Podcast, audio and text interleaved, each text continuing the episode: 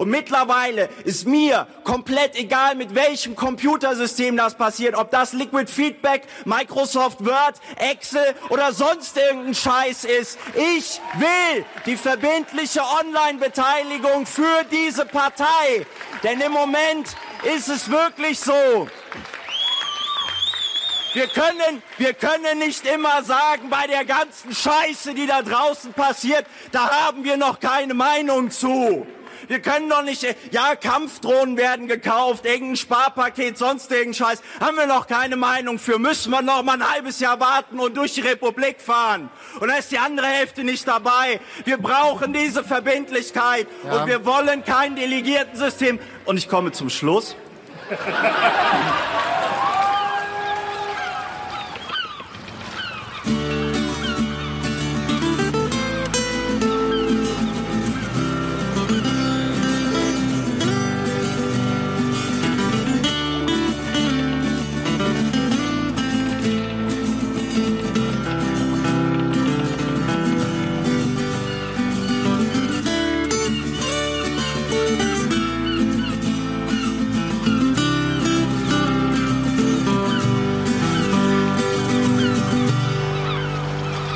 willkommen zum Klabautercast 118.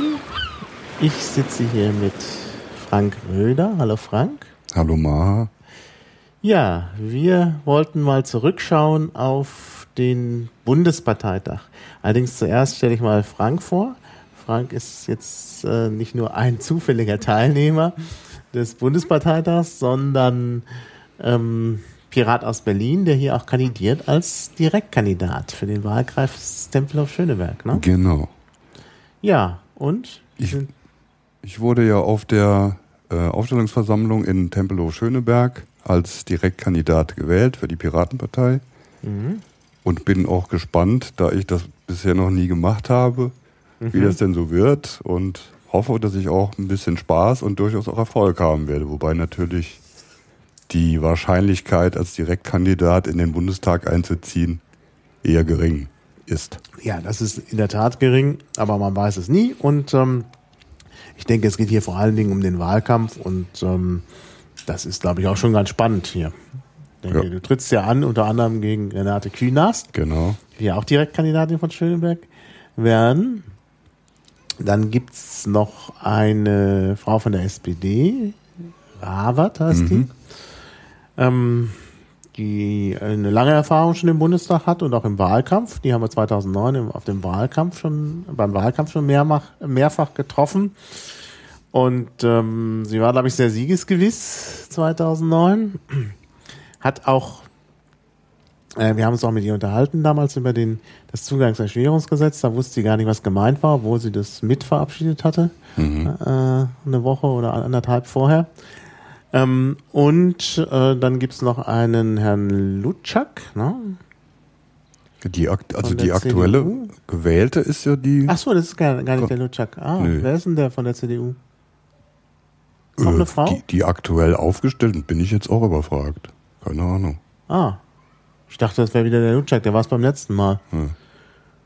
Und ja, na schauen wir mal. Also, schauen wir mal es gibt genau. dann also auch noch einen Vertreter von der CDU. Ähm, und ich glaube, beim letzten Mal ist die Rava knapp unterlegen hinter dem Lutschak. Aber traditionell ist das hier SPD auch, in äh, Schöneberg zumindest. Ähm, ja, schauen wir mal, wie es ausgeht. Also rechnet sich die Renate Kühners wahrscheinlich wieder Chancen aus, aber die kommt nicht so an. Da bin ich ziemlich sicher. Ich bin mir auch nicht mal sicher, ob man die tatsächlich im Direktwahlkampf im Bezirk auch wirklich oft sehen wird, aber das wird sich ja, zeigen. Beim letzten Mal hat man sie auch nicht oft gesehen. Ja da hatten wir ja, äh, wir hatten ja, also die Piraten hatten ja keinen Direktkandidaten und haben uns deshalb um die anderen Direktkandidaten bemüht und hatten die alle eingeladen. Mhm. Und ähm, Kühners hat ihr Wahlkampfteam geschickt. Sie selber hatte keine Zeit. Das hat schon, das fand ich schon ziemlich, ziemlich erstaunlich. Sagt viel aus, ja. Ja, sagt viel aus. Ja, gut, dann äh, ähm, äh, noch ein bisschen mehr über dich vielleicht. Also wer viel wissen will, kann natürlich deine Kandidatenvorstellung mit Christopher Lauer hören in The Hour of Lauer. Genau, da habe ich auch schon gepodcastet. Da ging es allerdings noch um die äh, Vorstellung zur Listenkandidatur. Mhm. die Wahl war natürlich auch sehr spannend. Da gab es ja auch viele Kandidaten und Kandidatinnen. Und letztlich geht es natürlich im Wahlkampf primär auch darum, diese Kandidaten und äh, vor allem Kandidatinnen zu unterstützen, die ja in Berlin eben die Liste angeführt haben. Ja, klar.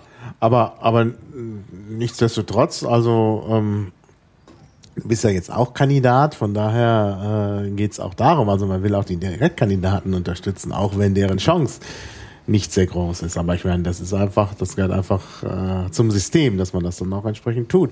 Und so ein Direktkandidat kann ja auch Wählerstimmen, auch Zweitstimmen dann bringen, wenn er sich gut schlägt, denke ich. Genau. Ja, also ich denke, das ist schon, sollte man schon ähm, auch ernsthaft betreiben. Und äh, ja, in The Hour of Lauer bist du natürlich ausführlich vorgestellt worden, aber vielleicht sagst du uns auch noch, was du so beruflich machst. Ja, na klar. Also ich bin äh, geboren im Rheinland in der Nähe von Koblenz, habe da zunächst in Köln angefangen, Biologie zu, zu studieren, bin dann nach Berlin umgezogen, habe hier auch noch äh, mal mit Jura angefangen, das habe ich aber nicht abgeschlossen, sondern bin jetzt Diplom-Biologe mhm. und habe das an der FU Berlin eben abgeschlossen. Mhm. Und zu den Piraten kam ich äh, erst 2011 zur AGH-Wahl, hatte vorher nur thematisch durchaus mal Kontakte, vor allem habe ich sie auch schon gewählt. Mhm. Aufgrund der Zensur, Zensurdebatte, die es da gab mit den Netzsperren, das war eigentlich der Hauptgrund. Und ähm, also vorher parteipolitisch war ich nie aktiv, durchaus politisch interessiert, aber jetzt haben sich die Wege eben so ergeben ergeben, dass ich bei den Piraten gelandet bin und eben durchaus jetzt auch äh, Verantwortung übernehmen will, was direkt die, die Kandidatur hier im Bezirk anbelangt. Mhm. Ja. ja. beruflich, ich habe an der Uni äh, zunächst gearbeitet, habe auch eine äh, Doktorarbeit angefangen, die allerdings auch noch nicht abgeschlossen ist. Das habe ich äh, vielleicht auch irgendwann nochmal vor, das zu Ende zu bringen, werden wir sehen. Äh, habe äh, auch in der freien Wirtschaft als Produktmanager gearbeitet, äh, weil die äh, Stellen für Biologen sind jetzt auch nicht so gut äh, oder, oder die, die Nachfrage ist einfach nicht so groß, dass man da durchaus als, als Quereinsteiger dann in anderen äh, Disziplinen landet. Zum Beispiel auch regenerative Energien, das habe ich eine Weile bei einer anderen Firma gemacht. Habe da Photovoltaikanlagen äh, projektioniert und äh, also selbst aufgebaut jetzt nicht unbedingt, aber dann, dann natürlich auch die Installation mit kontrolliert. Hm. Und so bin ich jetzt freiberuflich in der Umwelt, Energie und ähm, ja, als Berater tätig, kann man sagen. Ja. Ja, das passt ja auch so ein bisschen das Thema zu verschiedenen Schwerpunkten in der Piratenpartei. Genau. Ne? Also Umwelt und Technik spielen ja eine wichtige Rolle. Du warst doch mal im CCC, ne? Du hast bei The Hour of Lover gesagt, dass du mich da kennengelernt hast. Ich konnte mich jetzt nicht genau erinnern, ja. aber äh ja, ich war jetzt, äh, also die Mitgliedschaft da war nie so wirklich konkret, aber ich war in der internationalen Stadt. Das war auch ein äh, frühes Internetprojekt was sich mit dem CCC eine Location geteilt hat damals nach der Wende. Das so. war der Friseur in der Mohrenstraße, glaube ich. Mhm, mh. Und da gab es ein, ein, Projekt, das nannte sich Clubnetz. Und da waren auch viele vom CCC aktiv. Also da mhm. haben unterschiedliche Clubs untereinander äh, eine Kommunikationsstruktur etabliert über so alte VT100 Terminals. Mhm. Ja, das war eigentlich noch vor meiner Zeit. Obwohl ich mich noch an, daran erinnern, das hatte noch späte Folgen. Ähm, ich habe ja mal so einen Podcast mit äh, Tim Pöttlaff gemacht und ich glaube, das war auch noch, das war in so einem freien Radio und die waren auch aus dieser Szene hervorgegangen. Kann also sein. wie gesagt, da gab es dann noch. Also Müller-Magun, den habe ja. ich immer ständig mhm. da kennengelernt. Da ging es auch um, also zu der Zeit haben sie sich vor allem befasst mit diesen äh, aufkommenden Digital-TV-Formaten äh, mhm. und ja. die Sicherheitsproblematik dabei und so weiter. Ja, ja, genau. Ja, gut, aber kommen wir jetzt zum eigentlichen Thema. Ähm, also man, man sieht, du bist schon lange äh, im Piratenumfeld aktiv, aber ja. eben dann doch erst seit 2011 in der Partei. Das heißt, so viele Bundesparteitage hast du noch gar nicht miterlebt, ne? Der erste war Offenbach. Offenbach, ja. Mhm. Mhm. Und dann ähm, Was kam dann noch? Neumünster, Neumünster, genau. Bochum, Bochum und ja, jetzt. und jetzt Neumarkt. Das war dann dein vierter Ja. Parteitag. Genau. Ja, da hast du ja doch schon ein bisschen Parteitagserfahrung und kannst Vergleiche ziehen. Ja, fangen wir doch mal an. Der Bundesparteitag in Neumarkt. Was, äh, wie war so der Gesamteindruck? Vielleicht auch mal so im Vergleich zu den anderen Parteitagen, bevor wir ins Detail gehen. Also jeder ist anders, würde ich sagen. Ich denke, das gilt sogar auch für die, die davor äh, stattgefunden haben, denn man äh, hört ja auch von legendären, zum Beispiel dem in Chemnitz oder in Bingen. Und Naja. natürlich, sie werden immer größer, was die Teilnehmerzahl anbelangt, wobei jetzt Bochum wohl von der äh, Quantität die Spitze war. Neumarkt hat das nicht ganz erreicht. Und ich äh, hatte jetzt in Neumarkt auch die ehrenvolle Aufgabe, da im Wahlhelferteam mitzuarbeiten und hatte eben dann da auch viel zu tun. Denn gerade die äh, geheimen Abstimmungen in Neumarkt waren also so viel wie nie. Ja, das stimmt. Das habe ich nicht so vorhergesehen, sonst hätte ich dich nicht bequatscht. Ja, ich fand es aber durchaus spannend, ist ja auch sehr verantwortungsvoll. Nur interessant ist eben, dass ausgerechnet äh, auf einem Parteitag, wo eine ständige Mitgliederversammlung beschlossen werden sollte, dass da so viele Anträge auf geheime Abstimmung erfolgt sind. Also finde ich schon äh, interessant. Ja, das äh, ist überraschend. Das hatte aber auch vielleicht was damit zu tun. Also manche geheime Abstimmungen dienten auch vielleicht dazu, die, das Verfahren zu verzögern oder zu torpedieren. Unbedingt, ja. sogar. Unbedingt. Ja, da kommen wir dann gleich nochmal drauf. Mhm. Ähm, also jeder ist anders und du sagst so viele geheime Abstimmungen. Ähm, und so vom Gefühl her war die, die Stimmung eher gut oder eher angespannt oder wie würdest du das einschätzen? Na, eher angespannt. Also es gab ja wohl auch den einen oder anderen Vorfall, der dann dazu geführt hat, dass sogar ein Hausverbot ausgesprochen werden musste. Das ist natürlich alles nicht so erfreulich. Aber ich glaube auch, die Fronten, die verhärten sich teilweise zwischen den äh, unterschiedlichen Denkansätzen, gerade was auch diese SMV anbelangt. Das ist schade auf der einen Seite, auf der anderen muss man vielleicht tatsächlich auch da mal ähm, klare Position beziehen, wie bei vielen anderen Dingen auch. Denn immer nur dieses Jawohl äh, oder sowohl als auch, das führt ja zu keiner eindeutigen, klaren Position, die dann eben auch jeder vertreten kann. Naja, naja, das stimmt. Also man muss sich irgendwann irgendwie entscheiden und klar, das führt natürlich dann auch zu gewissen Spannungen. Obwohl ich glaube, dass die Leute, die jetzt da, äh, äh, also das eine äh, Hausverbot hat hier überhaupt nichts mit der ganzen Spannung zu tun. Das war ja ein anderer Fall. Gut, natürlich die Ursache war ein anderer Fall, das stimmt. Es ging ja da eher um diese Doppelmitgliedschaft in der AfD. Genau, also es gab einen Teilnehmer, der halt äh, auch kandidiert hat für äh, das Amt des politischen Geschäftsführers und sich bei der Vorstellung dann, wie er selber gesagt hat, sich geoutet hat als Mitglied der AfD, wo er auch schon kandidiert hatte für ein Amt, was er nicht bekommen hatte. Dort durfte er auch gar nicht reden, während er bei uns reden durfte und trotzdem waren wir dann für ihn nicht die Demokraten. Naja, gut. Ähm, und als er sich da als AfD-Mitglied geoutet hat, gab es natürlich entsprechende Unmutsbekundungen. Und danach hat er eben immer wieder versucht, das Thema Euro äh, zu thematisieren und hat auch Material verteilt, äh, was nicht genehmigt war. Also das man kann natürlich nicht irgendwelches Material der AfD äh, vertreiben ohne äh, Erlaubnis auf dem, auf dem Bundesparteitag. Das, da hat er natürlich angeeckt und ist halt verwarnt worden und da er das immer weitergetrieben hat und dann ja sogar nochmal ans Mikrofon gegangen ist, ähm, da hat man dann gesagt, nee, äh, das geht nicht, du musst jetzt diesen Parteitag verlassen. Äh, woraufhin er dann immer noch, er ist ja dann nochmal wiedergekommen und äh, obwohl er schon das Hausverbot hatte und er ist dann ja auch noch im Pressebereich irgendwie rum äh, krakeelt und dann hat man natürlich die Polizei gerufen. Also das äh, natürlich nicht so schön, aber ja, es ging an der Stelle, glaube ich, auch gar nicht anders. Nee, leider nicht. Ja. Das ist ja auch dann traurig, dass manche Leute überhaupt wenig einsichtig sind. Ja, allerdings. Und da gab es dann eben auch noch einen zweiten Fall, der dann wieder mit den, durchaus mit diesen SMV-Fundamentalkritikern äh, in Verbindung gebracht werden kann, der jetzt nicht zwar zum Hausverbot führte, aber durchaus auch gewisse Provokationen beinhaltet hat. Ja, ja. Ja gut, aber, aber das haben äh, die Leute ja nicht unbedingt immer so mitbekommen. Von daher war, glaube ich, war die Stimmung schon sehr gut. Also die Halle war halt äh, sehr passend mit viel äh, Fenstern, was wir ja zum Beispiel in Bochum überhaupt nicht hatten. Mhm. Die Essensversorgung war eigentlich sehr angenehm, auch zu günstigen Preisen.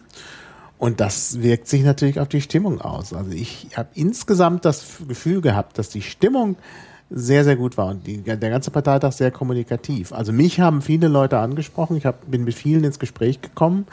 Ähm, obwohl ich jetzt auch sagen muss, also die von mir favorisierten Anträge sind eigentlich allesamt gescheitert, äh, weshalb ich natürlich jetzt nicht unbedingt in Freude ausbreche. Ähm, aber na, vielleicht auch gerade deshalb haben die Leute sich dann getraut, mich anzusprechen, um mir zu sagen, dass mein Antrag doch gut ist. äh, naja, was heißt gescheitert? Der SMV-Antrag, äh, den ich unterstützt habe, der ist natürlich bei fast zwei Dritteln letztlich der letzte Konsensantrag gescheitert. Also bei fast zwei Dritteln. Also von daher kann man auch nicht sagen, dass er wirklich eine Minderheitenposition darstellt. Und auch der Antrag, den ich zusammen mit Alexander Spieß gestellt habe, mit dem ähm, mit der Sicherung des günstigen Wohnraums, ist ja auch äh, hatte ja auch eine Mehrheit, nur eben nicht die Zweidrittelmehrheit. Und der, der danach gekommen ist, ähm, wo es auch um günstigen Wohnraum ging, der, dieses größere Paket, der ist ja dann auch angenommen worden. Also jetzt kann ich jetzt auch nicht wirklich sagen, dass ich komplett gescheitert bin. Keinesfalls. Aber das, äh, ja, also wie gesagt, und auch sonst, also ich, also ich glaube schon, dass insgesamt gute äh, Programmpunkte auch ins Wahlprogramm aufgenommen wurden. Das war ja ein äh, wichtiger Punkt, aber da kommen wir dann noch im Einzelnen drauf. Gab's auch, gibt's auch Kritikpunkte. Und der andere Punkt natürlich die Nachwahl der ähm, Politischen Geschäftsführerin. ja, genau. Und dein Eindruck?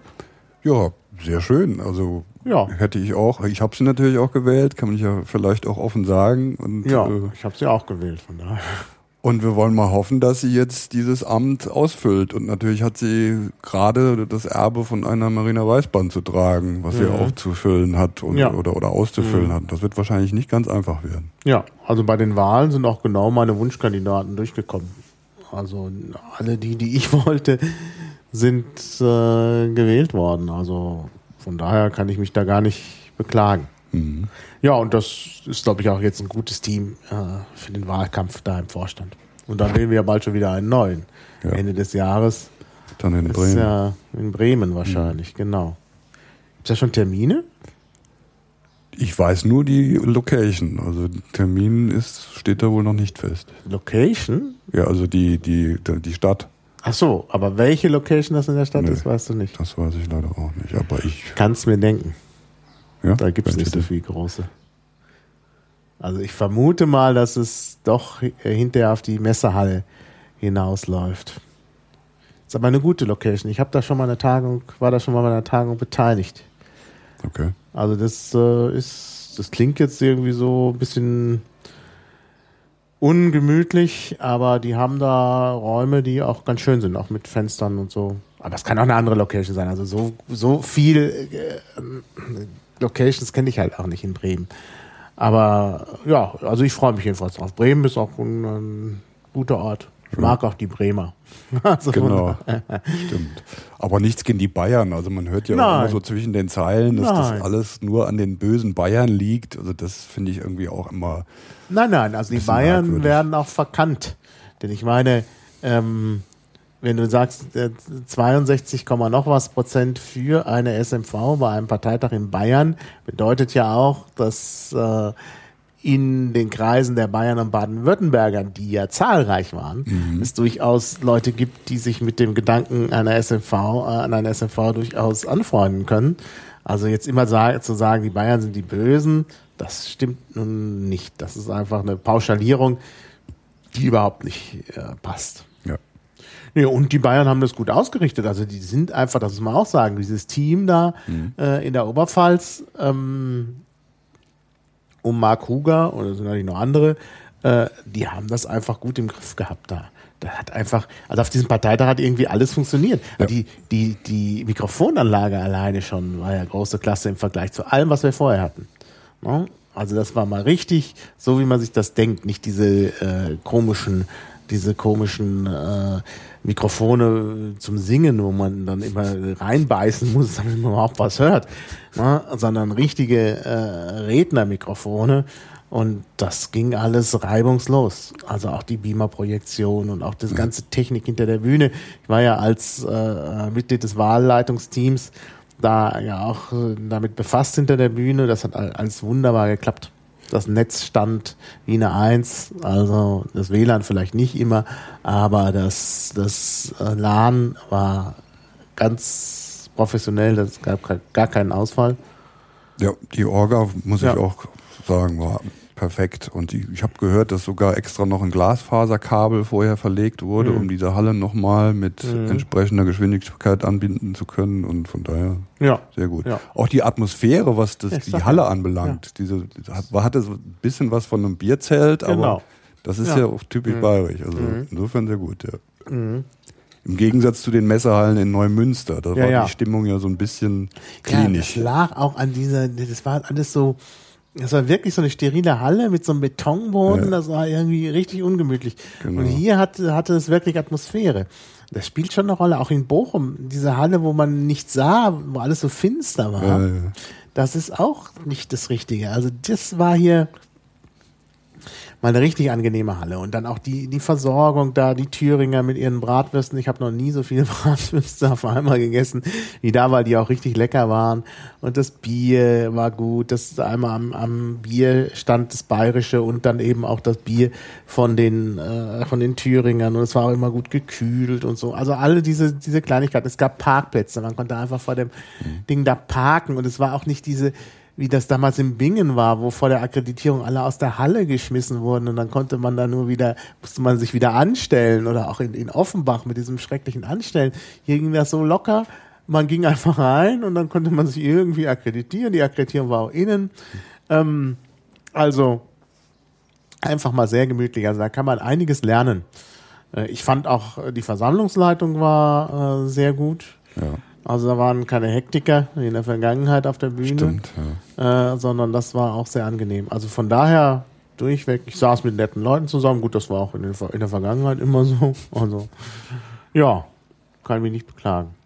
Also eigentlich ein schöner Parteitag. Ja, also von der Stimmung insgesamt durchaus. Sehe ich auch so, ja. Ja. Ja, äh, dann äh, zum Ablauf gab natürlich wieder viele Schlachten um die GO und die Tagesordnung. Ist da irgendwelche Auffälligkeiten zu vermelden? Ja, da fallen ja üblicherweise immer dieselben auf, gerade die, die eben die Tagungsordnung schnell ändern wollen per GO-Antrag. Weiß nicht, ob man da nicht vielleicht auch noch einen anderen Modus finden soll. Und dann wurde ja auch gerade Christopher Lauer dafür wieder gedisst, dass er dann einen Gegenantrag gestellt hat, der ja eigentlich auch nur die dazu diente, äh, diese, diese inflationären äh, geheimen Abstimmungen ein bisschen zu reglementieren. Aber so ist es eben, wenn man irgendwie auch mit äh, strategischen Tricks seine Anträge in irgendeiner Form durchbekommen will, dann, das ist wohl gerade bei den Piraten äh, gern gesehener Modus, dass man das eben dann auch über Geschäftsordnung Naja, das versucht ist irgendwie halt zu erreichen. Diese, diese Haltung, dass man hackt. Ja, genau. Ja, und das ja. tut man da eben auch im realen Leben Ja, und dann ja, versucht genau. man das über Geschäftsordnungsanträge. Und da muss man halt vielleicht nochmal, da muss man vielleicht nochmal was finden, damit äh, das nicht so gut geht. Also ich finde ja, dieses Quorum für die geheime Abstimmung muss höher sein. Müsste höher sein. Ja. Ich meine, 20, das äh, passt nicht bei so einem riesen Parteitag, weil 20 Hände sich Mhm. Findet immer erheben. Ja. Also das äh, ähm, und dann eben auch für Geschäfts äh, für TO-Änderungsanträge muss es auch ein Quorum geben. Mhm. Ein höheres, da gibt es glaube ich jetzt schon eins. Und naja, was neu war, war ja diese Geschichte mit dem Pro- und Contra-Mikrofon. Stimmt, ja. Ist eigentlich eine gute Idee, Mhm. außer wenn es halt drei Anträge gibt. Bei zwei Anträgen kann man auch sagen, das Pro ist der eine, das Contra ist der andere. Ähm, aber bei drei Anträgen wird es dann schwierig. Wobei dieses Pro und Contra ja auch nicht immer so äh, ja, ja. sklavisch eingehalten wurde, was ich eigentlich zum Teil durchaus auch mal witzig fand. Mhm. Aber man muss natürlich auch nicht aufpassen, dass man das Ganze dann nicht wieder konterkariert oder ad absurdum führt. Ja, ja. Nun könnte natürlich die Versammlungsleitung dann auch sagen, okay, das war jetzt eigentlich ein, unserer Meinung nach ein Kontraantrag. Ja. Wir zählen den auch als Kontraantrag. Stimmt. Dann, dann, äh, äh, dann schneiden die sich sozusagen ins eigene Fleisch und werden das nicht mehr machen. Ja, aber nicht, insgesamt war das mit Pro und Contra schon gar nicht schlecht. Das Einzige, was ich jetzt nicht so gut finde, ist dieses nach fünf wird abgestimmt, ob wir noch mehr hören wollen. Ähm, das führt nämlich dazu, dass man wirklich laufen muss. Und, und es war zum Beispiel bei der SMV-Debatte für mich schon gar nicht mehr möglich.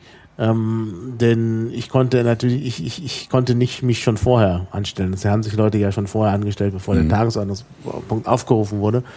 Und ähm, das ging bei mir halt nicht, weil ich auch noch was anderes zu tun hatte.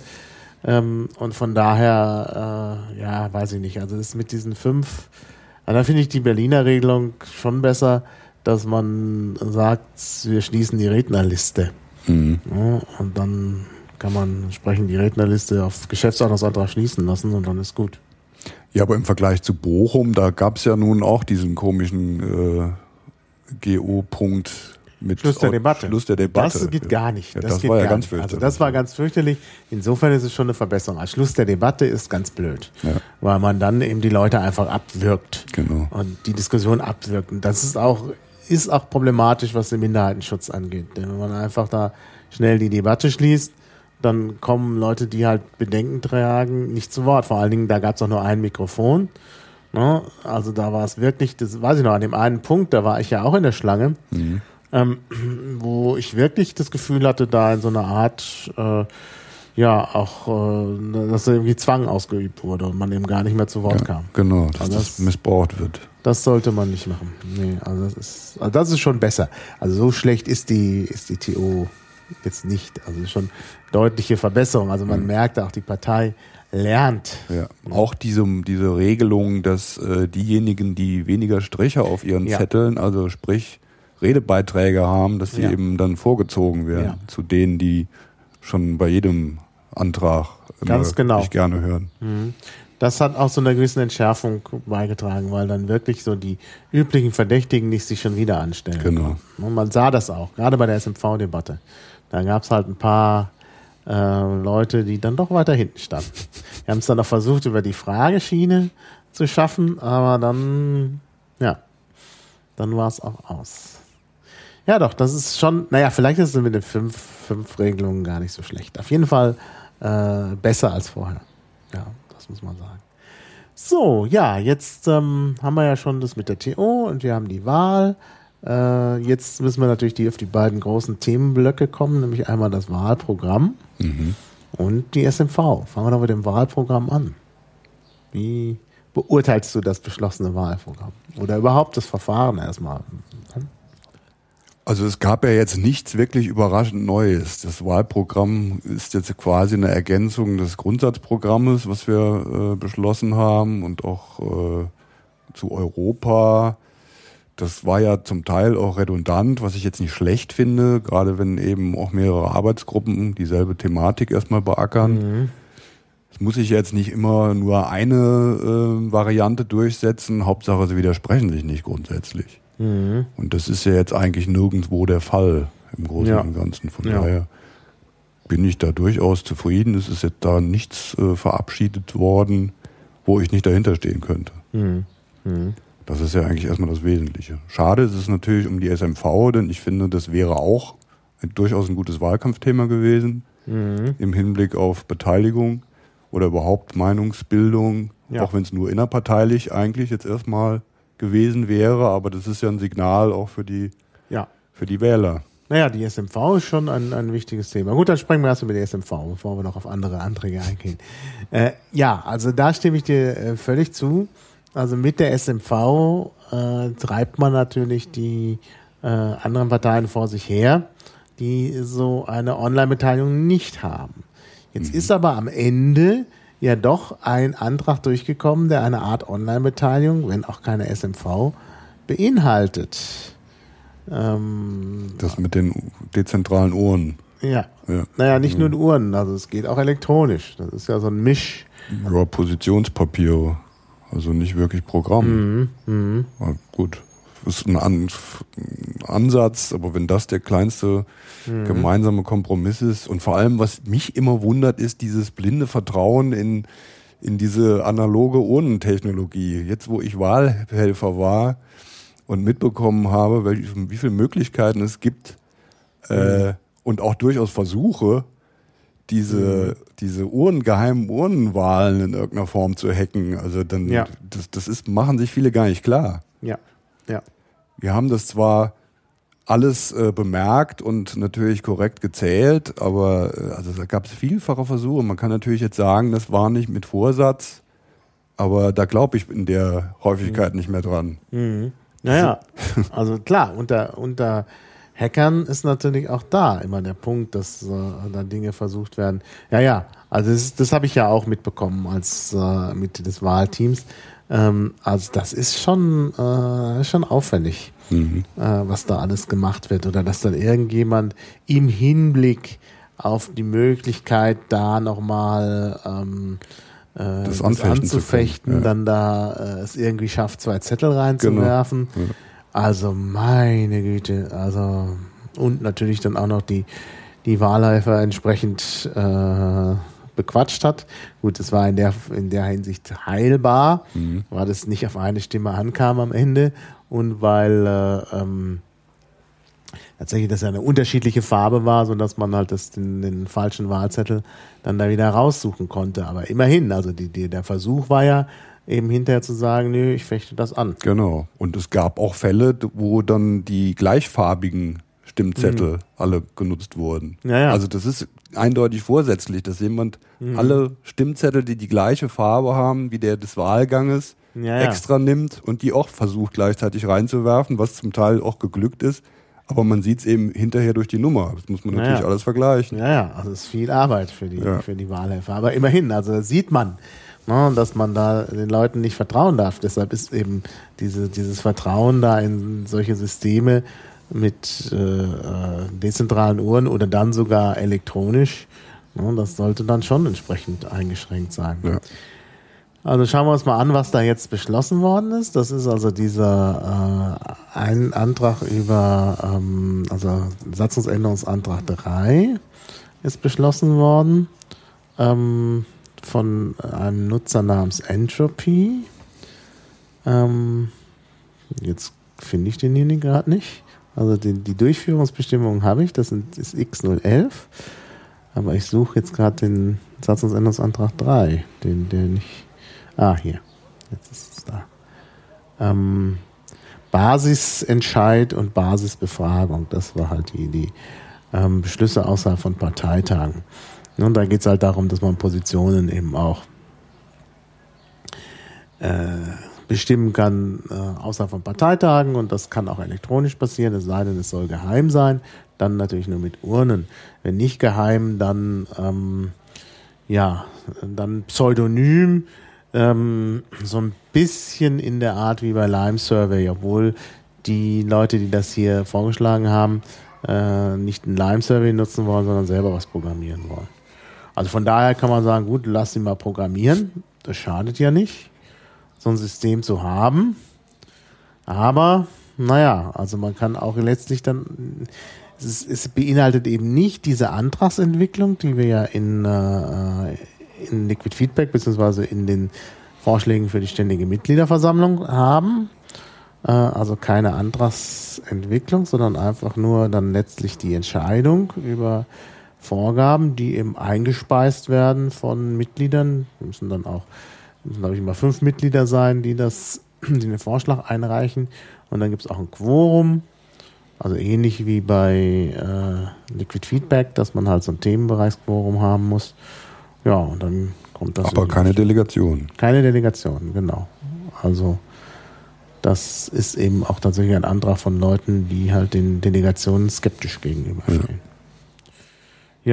finde ich halt problematisch, weil halt, äh, Ne? Ich meine, gut, das ist jetzt keine ständige Mitgliederversammlung, aber in gewisser Weise ist sie ja auch, ist es ja auch ständig, weil immer Anträge eingestellt werden können.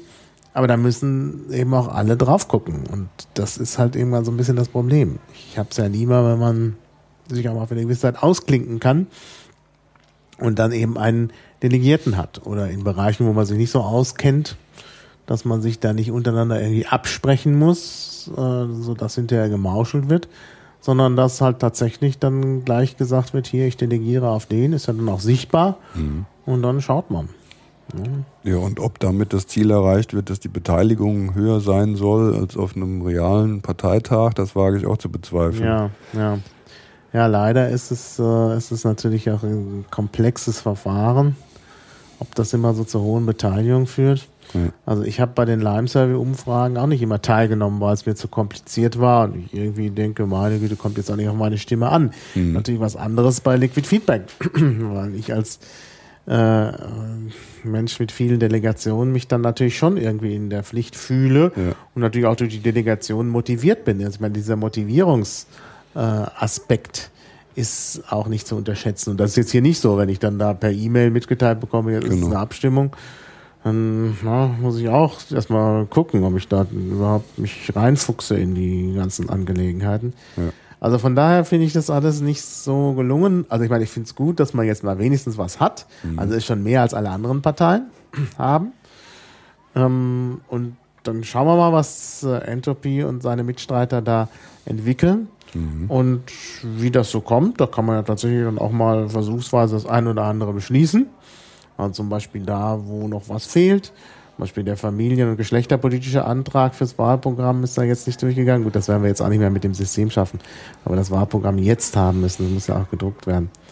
Aber sonst könnte man das da mal einspeisen und gucken. Und auch vielleicht nochmal eine Position zur SMV kann man damit vielleicht auch einspeisen. Denn das hätte ja dann den Vorteil, dass potenziell mehr Leute teilnehmen können, auch gerade die, die nicht zum Parteitag fahren können. Und die Ja, aber das, das System ist ja noch nicht programmiert, so wie ich Nee, das nee. verstanden habe. Also von daher dauert es noch etwas. Das wird ja auch nicht in fünf Tagen äh, programmiert sein. Ja. In den Durchführungsbestimmungen ist auch noch von Beauftragten die Rede, die auch noch gewählt werden müssen. Also es wird man wahrscheinlich, wird wahrscheinlich erst im, also Anfang des nächsten Jahres losgehen. Ja. Aber immerhin gibt's was. Also jetzt zu sagen, die Piraten hätten nun gar nichts mehr mit Online zu tun, stimmt auch nicht. Stimmt auch nicht. So geht's dann leider wieder durch die Presse. Ja, ja, so geht's durch die Presse, genau. Aus, äh, ja, wo man dann eben wie, wieder sieht, dass die Presse eben auch in gewisser Weise Propaganda macht in der einen oder anderen Richtung. Aber ich meine, ist schon schade, dass es mit der SMV nicht äh, gleich geklappt hat. Ich denke, das wird irgendwann noch kommen, äh, weil wir das auch brauchen. Ja. Also ich sehe keine wirklich, also ich sehe wirklich in dieser äh, derzeitigen Form mit diesen reinen äh, Real-Life-Parteitagen, oder wie man die nennen will, das ist auf die Dauer nicht befriedigend. Ja, das Problem innerparteilich ist, glaube ich, auch, dass viele denken, diese SMV-Debatte sei wieder reine Nabelschau. Da würde es sich nur wieder mit sich selbst befassen, die Partei, ohne das, das stimmt natürlich nicht. Denn das ist meines Erachtens auch schon ein Kerngedanke. Denn Ja. wir, wir versprechen äh, Beteiligung auf niedrigem Niveau oder mit niedrigen Hürden und das in irgendeiner Online-Form. Ja, Und das muss ja in irgendeiner Form so ein Modell sein. Ja, und eben nicht undezentral aufstellen und wobei die Idee dezentraler Parteitage, die finde ich jetzt noch relativ progressiv. Oder vielleicht auch mal themenbezogene, nur den Aufwand, das dann rechtsgültig und, und anfechtungssicher hinzubekommen, der ist meines Erachtens viel größer als äh, eine SMV in Online ja, zu ja. etablieren. Und dezentrale Urnen, muss ich auch ganz ehrlich sagen, ist auch, äh, bringt auch wieder äh, Vorteile für äh, Berlin. Denn da schafft man das vielleicht, weil das so eine Stadt ist. Da Das können die stimmt, Leute ja. zur Urne mit der Genau. U-Bahn fahren. Ja. Während in, in so einem Flächenland wie, Wie. Mhm. NRW oder Bayern, dezentrale Urnen, uh, gerade in Bayern, das wird aber schwierig. Also, Man muss ja auch immer mindestens zwei Leute haben, die sich dann auch gegenseitig kontrollieren, sonst ist das ja völlig witzlos. ja, es müssen mehr sogar sein. Wenn ich das richtig in Erinnerung habe, kann ich nochmal gerade gucken. Ähm, hier ist ja auch äh, die Rede von Urne. Ähm, äh, da, da, da werden, glaube ich, so Urnen gebildet, wenn ich das richtig in Erinnerung habe. Ähm, und da sind, braucht man, glaube ich, immer fünf Leute. Ich habe es jetzt nicht mehr genau in Erinnerung. Ich habe das zwar gelesen. Ähm, ja, das finde ich jetzt auf die Schnelle natürlich nicht, weil das doch sehr viel ist. Ähm, also man äh, irgendwie einer Urne zugelegt. Ähm, ja, also vermutlich wird das schon daran scheitern, dass es gar nicht genug Aktive gibt, die überhaupt diese Infrastruktur in irgendeiner Form zum hm. Laufen bringen. Ja. Ja, auf die Urne muss ja entsprechend auch aufgepasst ja. werden und äh, das wäre, wäre äh, relativ problematisch, wenn dann plötzlich irgendjemand die mit nach Hause nimmt und da erstmal leert. Genau. Also das müsste dann auch immer wieder versiegelt werden, aber selbst das ist, ähm, ist eine schwierige Sache. Ich, ich sehe es jetzt gerade nicht, wie viel, wie viel man braucht. Aber man braucht, man braucht eine gewisse Zahl von Leuten pro Urne, die also gemeinsam verantwortlich sind für eine Urne. Und äh, das ist halt mit, mit, äh, mit großem Aufwand verbunden. Mhm. Und gerade in so entlegenen äh, Ecken Bayerns, da fehlen dann auch die Aktiven. Und da müssen die Leute doch wieder reisen. Ja. Und äh, ja, Gut, also äh, das stellt uns nicht so ganz zufrieden, aber es ist halt eben ein Schritt auf dem Weg. Und ich denke, die, die, SM, die richtige SMV, die ja auch nicht von heute auf morgen da ist, also SMV, ständige Mitgliederversammlung, was ich schon gesagt habe, ähm, die wird dann auch kommen, denke ich, früher oder später. Also, also in Bremen wird zumindest mal noch ein Ansatz gemacht werden. Ja? Sie nochmal zu verabschieden und auf die Tagesordnung zu bekommen. Ja, ja, wäre gut. Ja. Und äh, wenn man sich da so ein bisschen einigt, ich meine, ein, ähm, eine Kritik an den SMV-Befürwortern, die kam, war ja auch, dass es zu viele Anträge gab. Dass man sich im Vorfeld auf vielleicht einen hätte einigen müssen. Ja. Also zum Beispiel äh, SEA 27 oder SEA 12 oder SEA 35. Das waren ja die, die drei Kompromissanträge. Aber selbst, selbst bei den Kompromissanträgen, also im Grunde, im Grunde waren die auch nicht äh, äh, wirklich Kompromissanträge. Bei 12 fehlt halt das Programm. Bei 35, das war so eigentlich SMV dann nur mit Empfehlungscharakter, also im Grunde so wie bisher auch Liquid Feedback. Mhm. Das war auch zu wenig. Also da sind die Leute nicht wirklich äh, aufeinander zugegangen. Wurde zwar immer behauptet, gerade Adi Pop hat es ja gesagt, nehmt doch meinen Antrag, das ist äh, äh, der Kompromiss. Ja, aber es ist kein Kompromiss, wenn da nur drin steht, es hat einen empfehlenden Charakter, weil das dann eigentlich genauso ist wie bisher. Ne, also da war eben genau auf der Seite die Bereitschaft nicht da, ähm, noch ein bisschen weiter zu gehen, während auf Seiten der SMV-Befürworter ja mit dem äh, Antrag 12 äh, man schon sehr weit gegangen ist, nämlich dass äh, man sogar aufs Programm verzichtet, was aber meiner Ansicht nach dann auch wieder sehr schwach ist. Aber gut, wie gesagt, es ging ja darum, einen Konsens herzustellen. Mhm. Aber selbst auf der Konsensschiene gab es noch äh, zu viel Dissens, sodass es dann auch zu so einer Spaltung. Ja, muss man halt sehen. Also wie gesagt, ich sehe da eigentlich das sehr positiv, dass das im Jahr, zum Jahresende dann vielleicht klappt.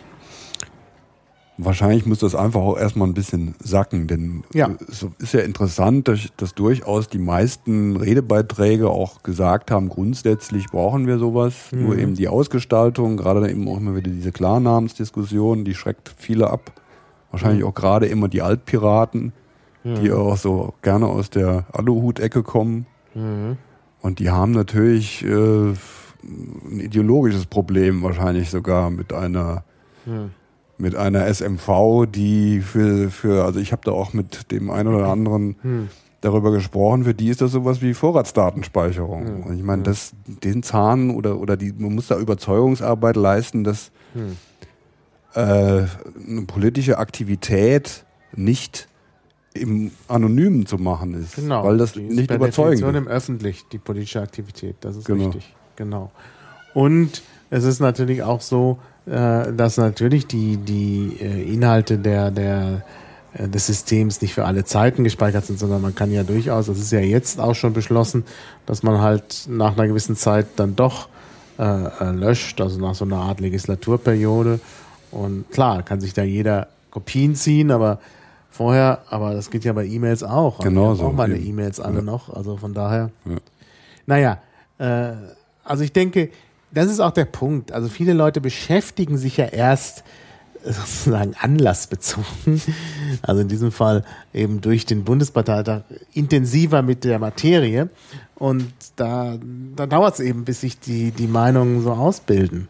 Und das muss man eben einfach auch äh, mit einberechnen. Deshalb braucht man halt einen langen Atem. Mhm. Das ist auch bei vielen anderen Dingen so. Wir haben das ja auch bei dem Wahlprogramm gesehen dass immer wieder die Leute die Texte nicht gelesen haben und sozusagen zum ersten Mal auf dem Parteitag mit dem Text konfrontiert wurden und dann natürlich irgendwie schnell entscheiden mussten. Mhm. Und von daher, ja, wird es auch da so eine Art Evolution geben und das nächste Mal ist es dann schon besser.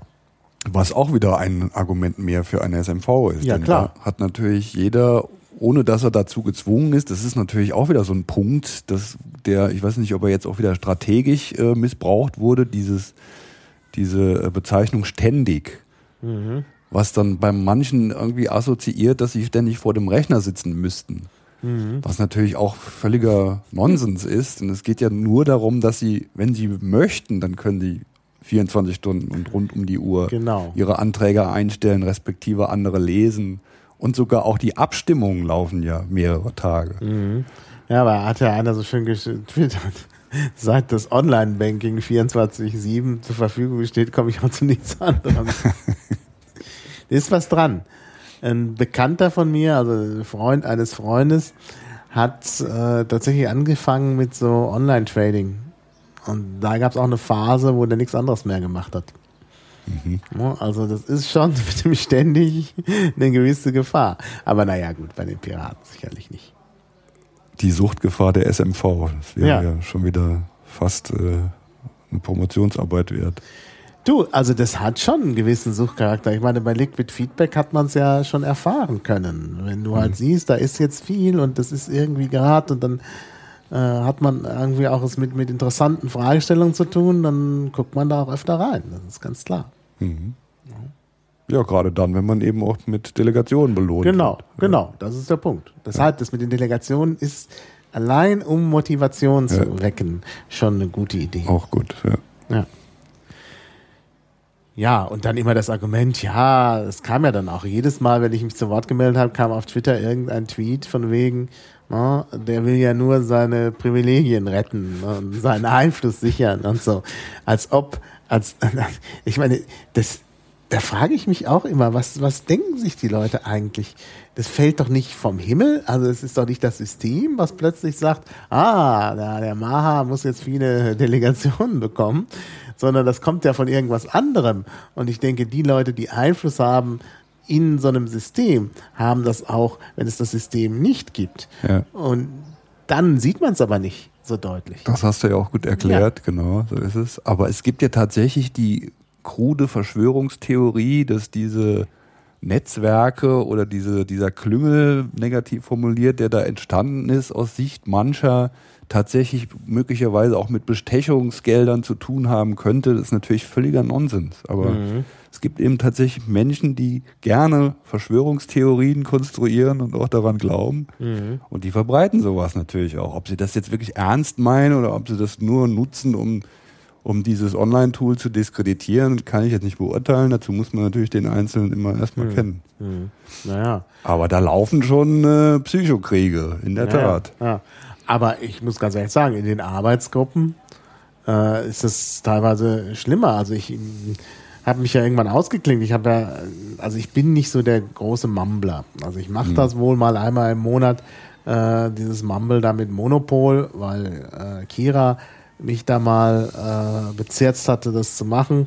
Ähm, also es strengt sehr an, das muss ich erstmal sagen. Also ich bin danach immer komplett von der Rolle. Also wenn man da, wir fangen ja immer um 21.30 Uhr an und mhm. dann geht es meistens so bis halb eins. Das letzte Mal ging es bis halb zwei.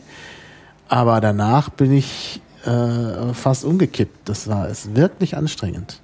Ne? Weil es hat so, so wahnsinnig viel Konzentration erfordert. Es ist ja nicht so wie beim Radio. Ich meine, so kann man Mumble auch nutzen. Viele machen das so.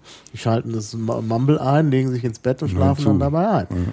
Aber wenn du da reagieren musst Mhm. und ständig auch in der Diskussion bist, weil du sozusagen für alle dann der äh, Sparring-Partner bist, das ist schon ganz schön, das ist schon ganz schön anstrengend. Also mich schafft das immer sehr. Und ich habe ja auch am Anfang bei den Piraten bei der einen oder anderen ähm, Mumble-Sitzung teilgenommen, äh, was ich jetzt nicht mehr mache. Es lag auch am Termin, immer so in der Woche abends. Ich habe halt eben auch oft entweder Uni- oder Piratenveranstaltungen am Abend. Ich kann da nicht einfach sagen, jetzt klinke ich mich aus, um zu mumbeln. Ähm, es ist bei vielen anderen eben anders. Die sind halt dann abends zu Hause und statt zu Fernsehen mumbeln sie. Ich bin einfach abends nicht zu Hause. Also Ja. ich kann Ja. am besten vormittags mumbeln. Ähm, also wie gesagt, das ist dann schon äh, ein gewisses Problem.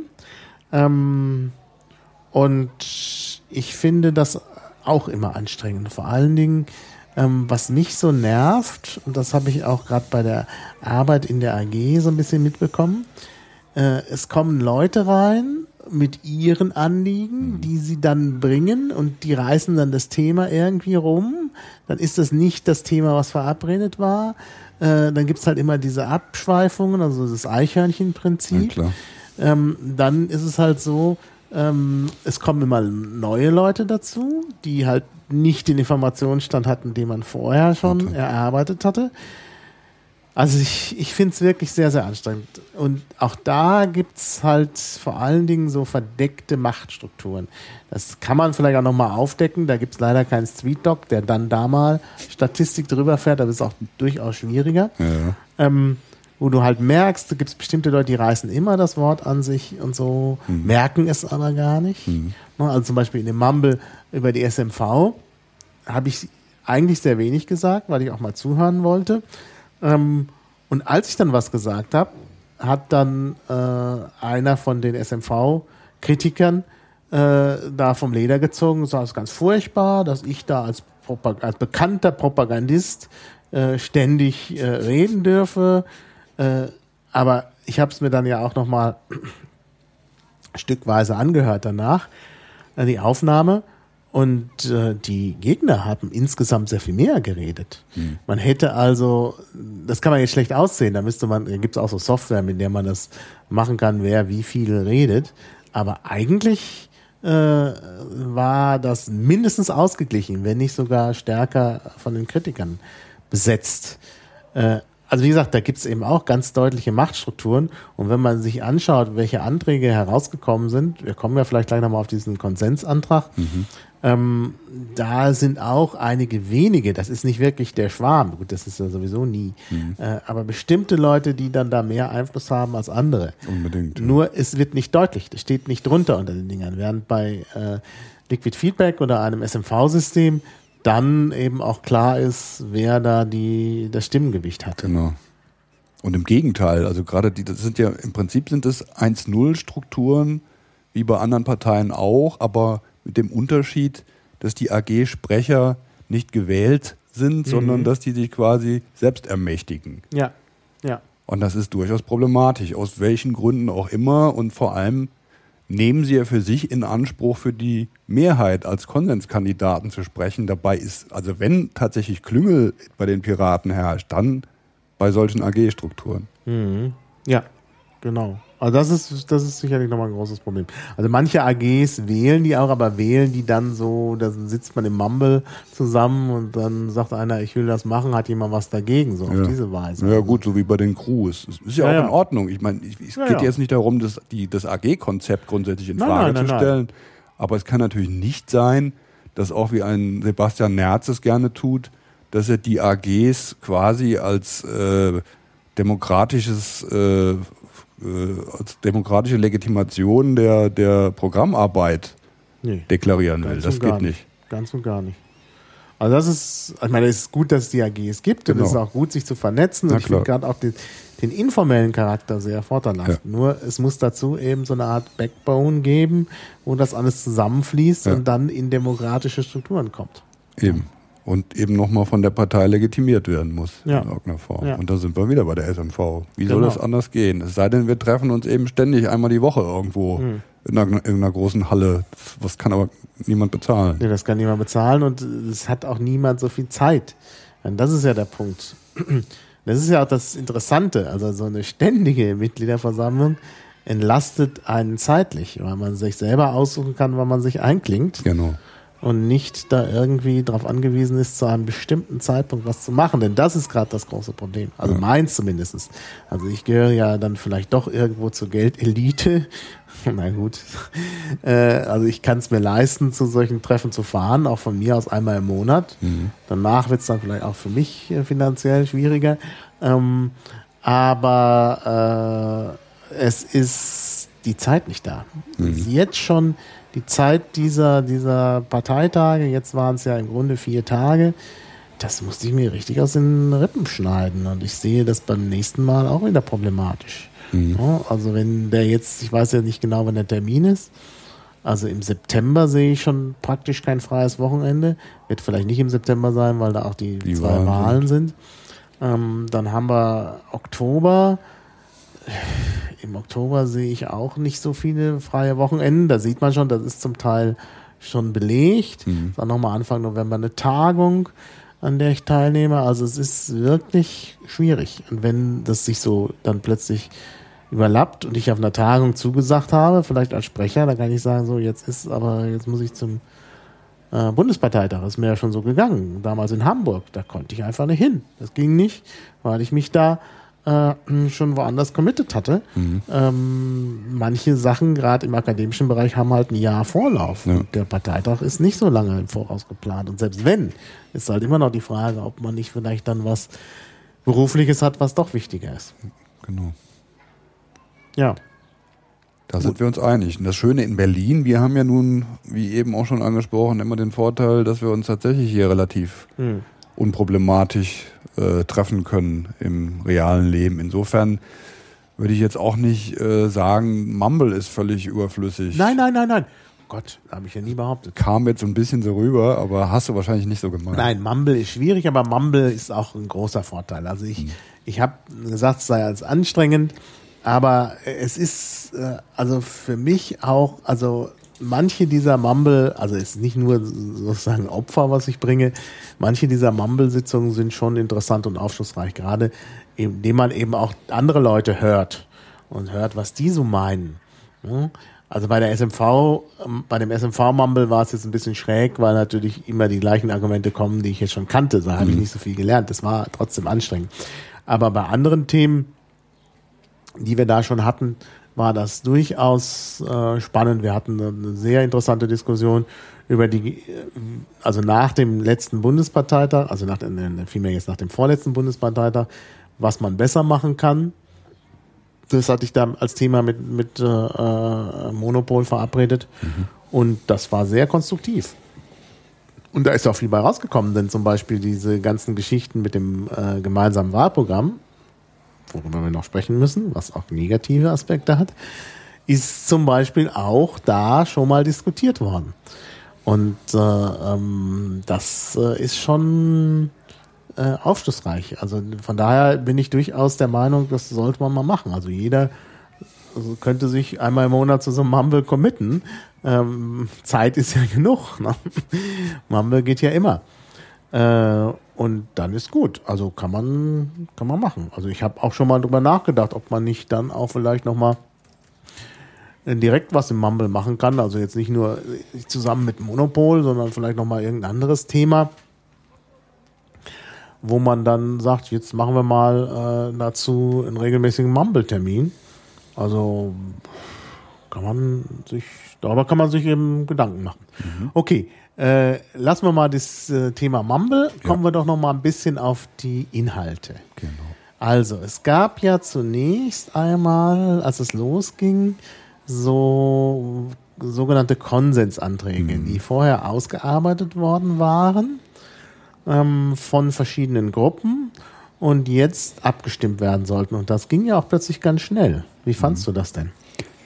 Ja, da sind wir wieder bei der Thematik mit den AGs. Das ist natürlich immer schön, wenn die vorlegen in, äh, mit, mit viel Arbeit und Herzblut und die Konsensanträge, äh, das stimmt teilweise. Also es wurden auch äh, durchaus Programmpunkte aus Berliner Squads damit eingearbeitet. Aber so im Wesentlichen hat das Ganze jetzt dann doch eher so ein äh, Leitprogramm äh, Touch. Mhm. Und insofern finde ich das schon vor allem in dieser Ausführlichkeit. Das hat ja in Bochum angefangen mit diesen sogenannten Schulterschlussanträgen, ja. wo sich dann äh, zwei, drei AGs zusammengesetzt haben, um da gemeinsames Programm zu erarbeiten. Es klingt erstmal gut, ist auch wahrscheinlich gut gedacht, aber wenn das dann äh, derart gestaltet wird, dass mit einem, mit der Annahme eines Schulterschlussantrages dann automatisch auch noch andere Anträge abgestimmt werden müssen, ist das ja eine Umgehung der Tagesordnung. Das ist zwar hier jetzt so nicht passiert, sondern hier waren sie wenigstens ehrlich und haben alles in riesige, ewig lange Leitanträge zusammengefasst. Man darf jetzt natürlich nicht Leitanträge sagen, weil das dem äh, auch nicht gerecht wird, aber letztlich führt es dann irgendwann mal darauf hinaus. Und das mhm. finde ich auch problematisch.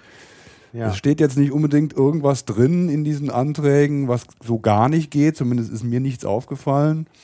Aber wenn man da äh, x DIN A4 Seiten liest, überliest man dann natürlich auch schnell mhm. mal mhm.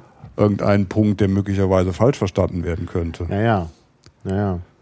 Also das ist schon, ähm, das, das, das ist schon schwierig. Also, also weil eben hier auch so viel drinsteckt ja. weil die meisten Leute es vorher nicht gelesen hatten. Genau. Also ich habe es mir zum Teil vorher angesehen, weil ich ja so ein bisschen mitbeteiligt war, durch, wie ich vorhin schon sagte, durch dieses äh, eine Mumble-Treffen und auch dadurch, dass eben in einem dieser Blogs auch Anträge von mir drin waren, die dann aber äh, nicht die nötige Unterstützung hatten. Ähm, aber äh, äh, wie gesagt, das äh, ist trotzdem also sehr äh, viel und man überblickt es nicht. Und schon gar mhm. nicht kann man es noch im letzten Moment lesen auf dem Parteitag. Also genau. war vor allen Dingen, weil es auch hm, drei äh, Geschmacksrichtungen dieser Gesamtanträge gab. Also einen schon überarbeiteten, einen, wo die einfach zusammengefasst worden waren mit entsprechenden Änderungsanträgen mhm. und dann nochmal eine, äh, einen, der noch etwas mehr zusammengefasst hatte ähm, wo in der Mumble-Umfrage dann eben nur mehr als 70 Prozent Zustimmung waren und nicht mehr als 75 Prozent. Daran ist eben dann auch ein Antrag von mir gescheitert, der eben nur 71 Prozent Zustimmung hatte.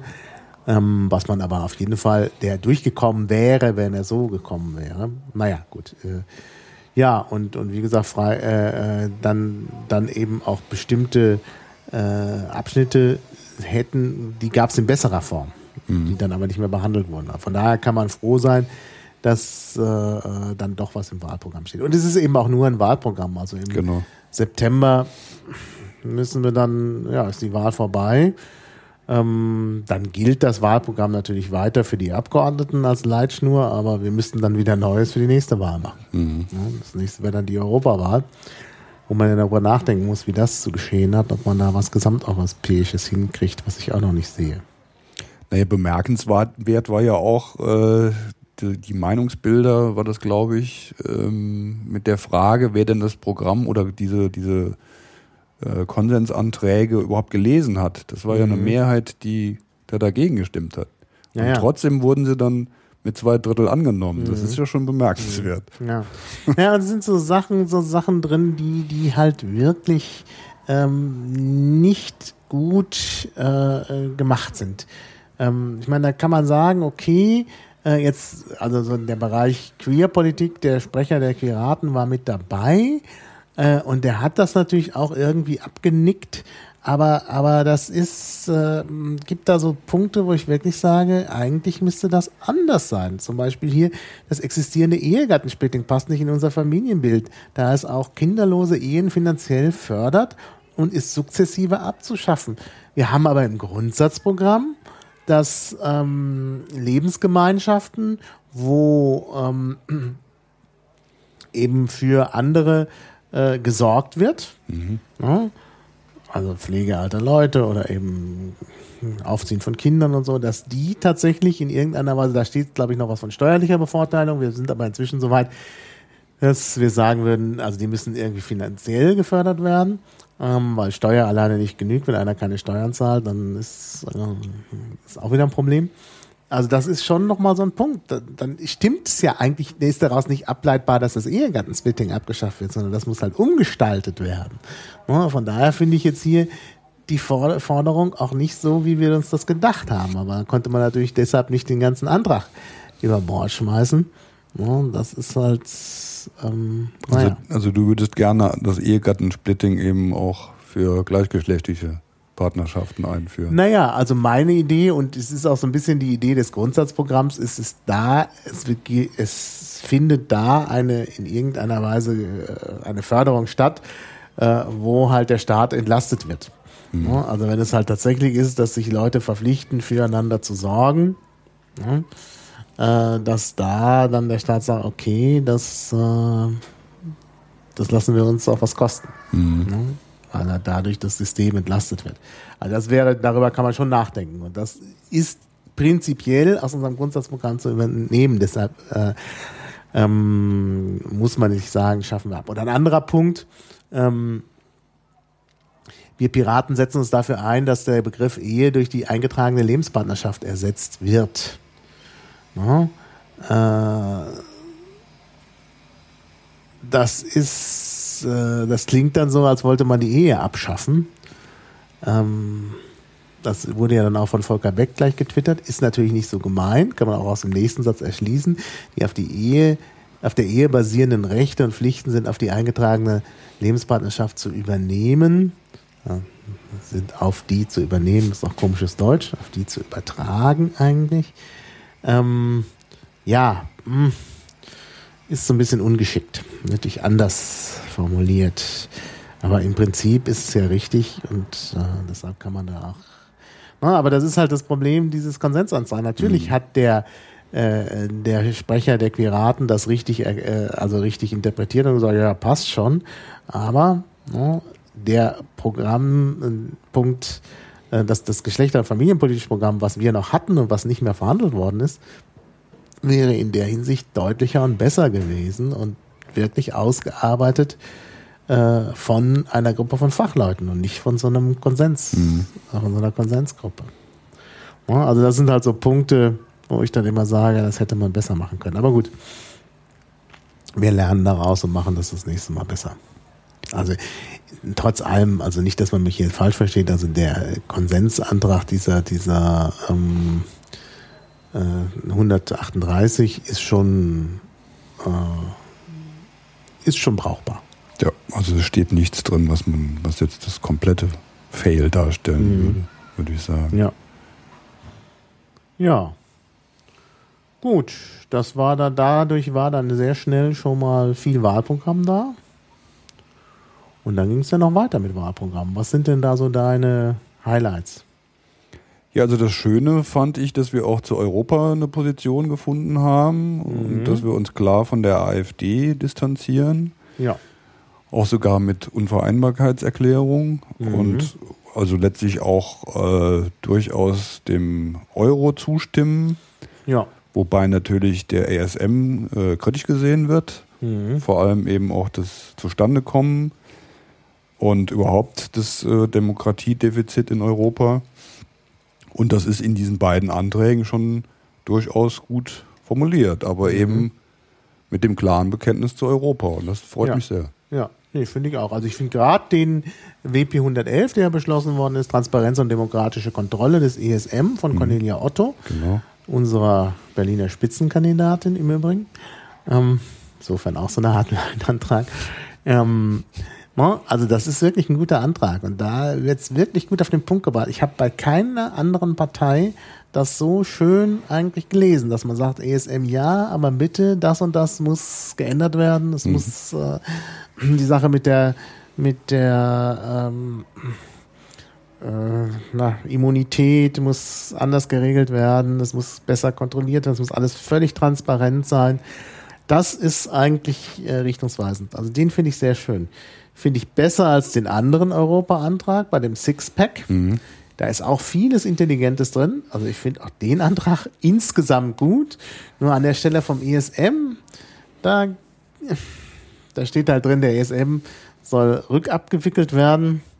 Ähm, Er ist deutlich kritischer formuliert an der Stelle. das ist in Bezug auf Banken kann ich mich damit anfreunden. In Bezug auf Staaten ist das so ohne weiteres nicht möglich und würde auch zu einer richtigen Katastrophe führen, wenn man jetzt plötzlich wie Griechenland Beihilfen oder Beihilfen dafür äh, andere Länder. Bei Spanien ging es vielleicht auch noch, ähm, weil dort ja insbesondere auch Banken gestützt worden sind, die dann einfach nur bankrott gehen würden. Aber bei Griechenland, Portugal äh, wäre es wirklich verheerend, eine Rückabwicklung zu machen. Also für diese Länder. Also, das finde ich war ein Tick zu viel der Kritik.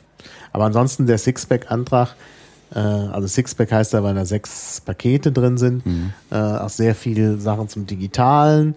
Äh, das äh, ist, also was, was ja wirklich meistens europäische Themen, Themen sind. Also fand ich auch sehr gut. Ich meine, da sind, da sind ja auch sehr gute, sehr kompetente Antragsteller dabei gewesen. Also Gilles Bordelais, vor allen Dingen als Sprecher, aber auch Nico Kern und so. Also das ist schon auch ein gutes Programm. ne? Also äh, geht es auch um mehr Demokratie und so. Also wie gesagt, das Modul 3 mit der Europäischen Wirtschafts- und Währungsunion, das ist halt ein bisschen schwierig. Europäische Energiepolitik ist super, digitale Agenda für Europa äh, und äh, die Verkehrspolitik, also wirklich tolle Sachen. Naja, umso besser, dass der Part des ISMs dann eben durch den Antrag von Cornelia, die den übrigens natürlich auch nicht alleine erarbeitet Ja, ja, hat, sondern da steckt ja auch ein ganzes Squad ja, dahinter. ja, ja, genau. Ja, ja. Vor allem auch FJ, der den vorgestellt, nee, den, hat sie glaube ich selbst vorgestellt. Hat sie selber Sinne. vorgestellt, okay, ja, ja. Ja, ja, klar, natürlich stecken da immer mehr dahinter. Auch hinter dem anderen ist nicht nur Gilles Bordelais, sondern auch gleich eine ganze Gruppe. Also hier kann man jetzt, das ist ja der Nachteil, man sieht dann immer nur den Antragsteller, der für alle gesprochen hat und Ja. nicht äh, alle, ganz klar. Nee, ist aber trotzdem ein toller Antrag. Also wir müssen nicht immer nur alles äh, schlecht, Schlecht reden reden. hier. Also das ist schon gut. Das ist schon gut, wirklich. Ja, sonst noch irgendwelche Highlights? Ähm, Was fällt dir da noch ein? Will nicht gleich wieder meckern, sonst habe ich auch noch einen schlechten Antrag. Ja? Also zum Beispiel der äh, WP 096, Außen- und Sicherheitspolitik, ähm, also Außen- und Sicherheitspolitisches Programm. Da habe ich schon so ein bisschen äh, Probleme. Der klingt zwar zunächst nicht so schlimm, ja, weil irgendwie äh, gesagt wird, so militärischer Einsatz ist so der letzte äh, Schritt. Und dann wird auch ein bisschen Nebel verbreitet mit solchen Sachen, dass immer äh, alle äh, sozialen, politischen, wirtschaftlichen, ökologischen und militärischen Faktoren betrachtet werden müssen. Was bitte sind militärische Faktoren? Gut, wissen wir nicht. Aber Das Problem ist, glaube ich, äh, dass dort steht, als Piraten können wir bei der Verletzung von Menschen- und Bürgerrechten nicht wegschauen.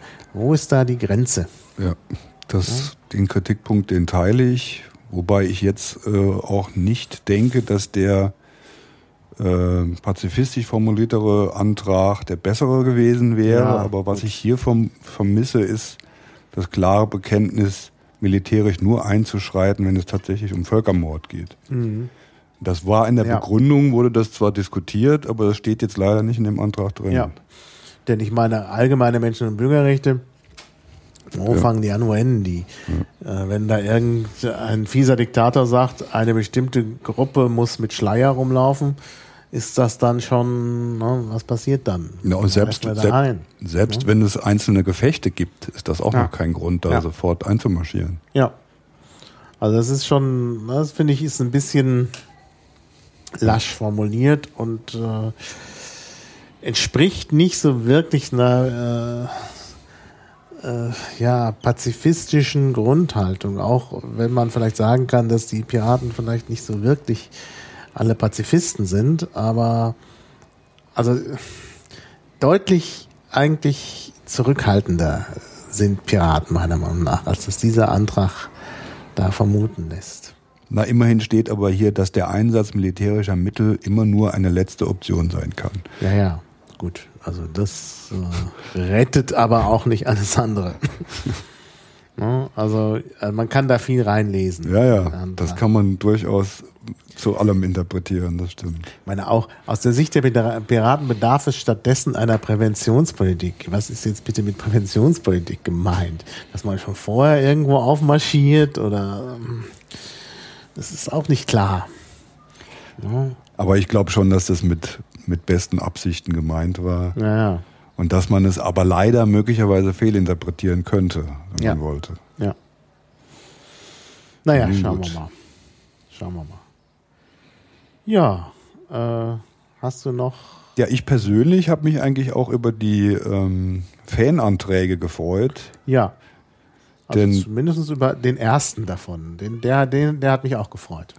Bei der Pyrotechnik bin ich ja so ein bisschen zurückhaltend, aber ich habe inzwischen auch verstanden, wie die Argumentationslinie ist bei der Pyrotechnik. Ja. Aber klar, also dass man sich einsetzt für Fanrechte, ist auch ein Novum. Ich kenne das auch von keiner anderen Partei. Genau. Und ich halte das auch für wichtig. Also diese Art und Weise, dass da äh, wie da umgesprungen wird genau. mit, mit, mit Fußballfans. Ja. Also das ist äh, nicht mehr so richtig rechtsstaatlich, finde ich. Genau, das ist es. Und da bist du dann auch eben schnell wieder bei der Pyrotechnik. Das ist dann so, so ähnlich wie mit den Drogen. Sie dienen eben als Legitimation, mhm. diese ganze Szene überwachen und kontrollieren ja, zu können. Ja. Und äh, ich meine, natürlich ist keiner dafür, dass äh, man im Stadion da äh, Raketen und Böller zündet. Das hätte man vielleicht auch in dem entsprechenden Antrag nochmal klarstellen sollen. Mhm dass es vor allem um diese Bengalos geht. Mhm. Das sind ja solche Leuchtstäbe, mhm. die man ja. in der Hand hält. Natürlich gibt es da immer eine Gefahr, aber die Gefahr, die jetzt unkontrolliert zu gebrauchen, was eben passiert, die ist viel größer, als wenn das in bestimmten Bereichen dann ja. legal passieren kann, wo es entsprechende Sicherheitsmaßnahmen gibt, um dann im Ernstfall da genau. einschreiten zu können. Genau. Also so wie es jetzt ist, geht es auf keinen Fall. Ja, ja, ja, ja. Nee, insofern ist es ist auch das mit der mit dem also mit der Pyrotechnik verständlich, wenn man sich das nochmal vergegenwärtigt, nochmal liest und sieht, wie es gemeint ist. Mhm. Auf jeden Fall. Aber insgesamt Stärkung der Fanrechte finde ich auch äh, auf jeden Fall einen wichtigen Ansatz. Ja. Also das hilft auch der gesamten Gesellschaft. Genau.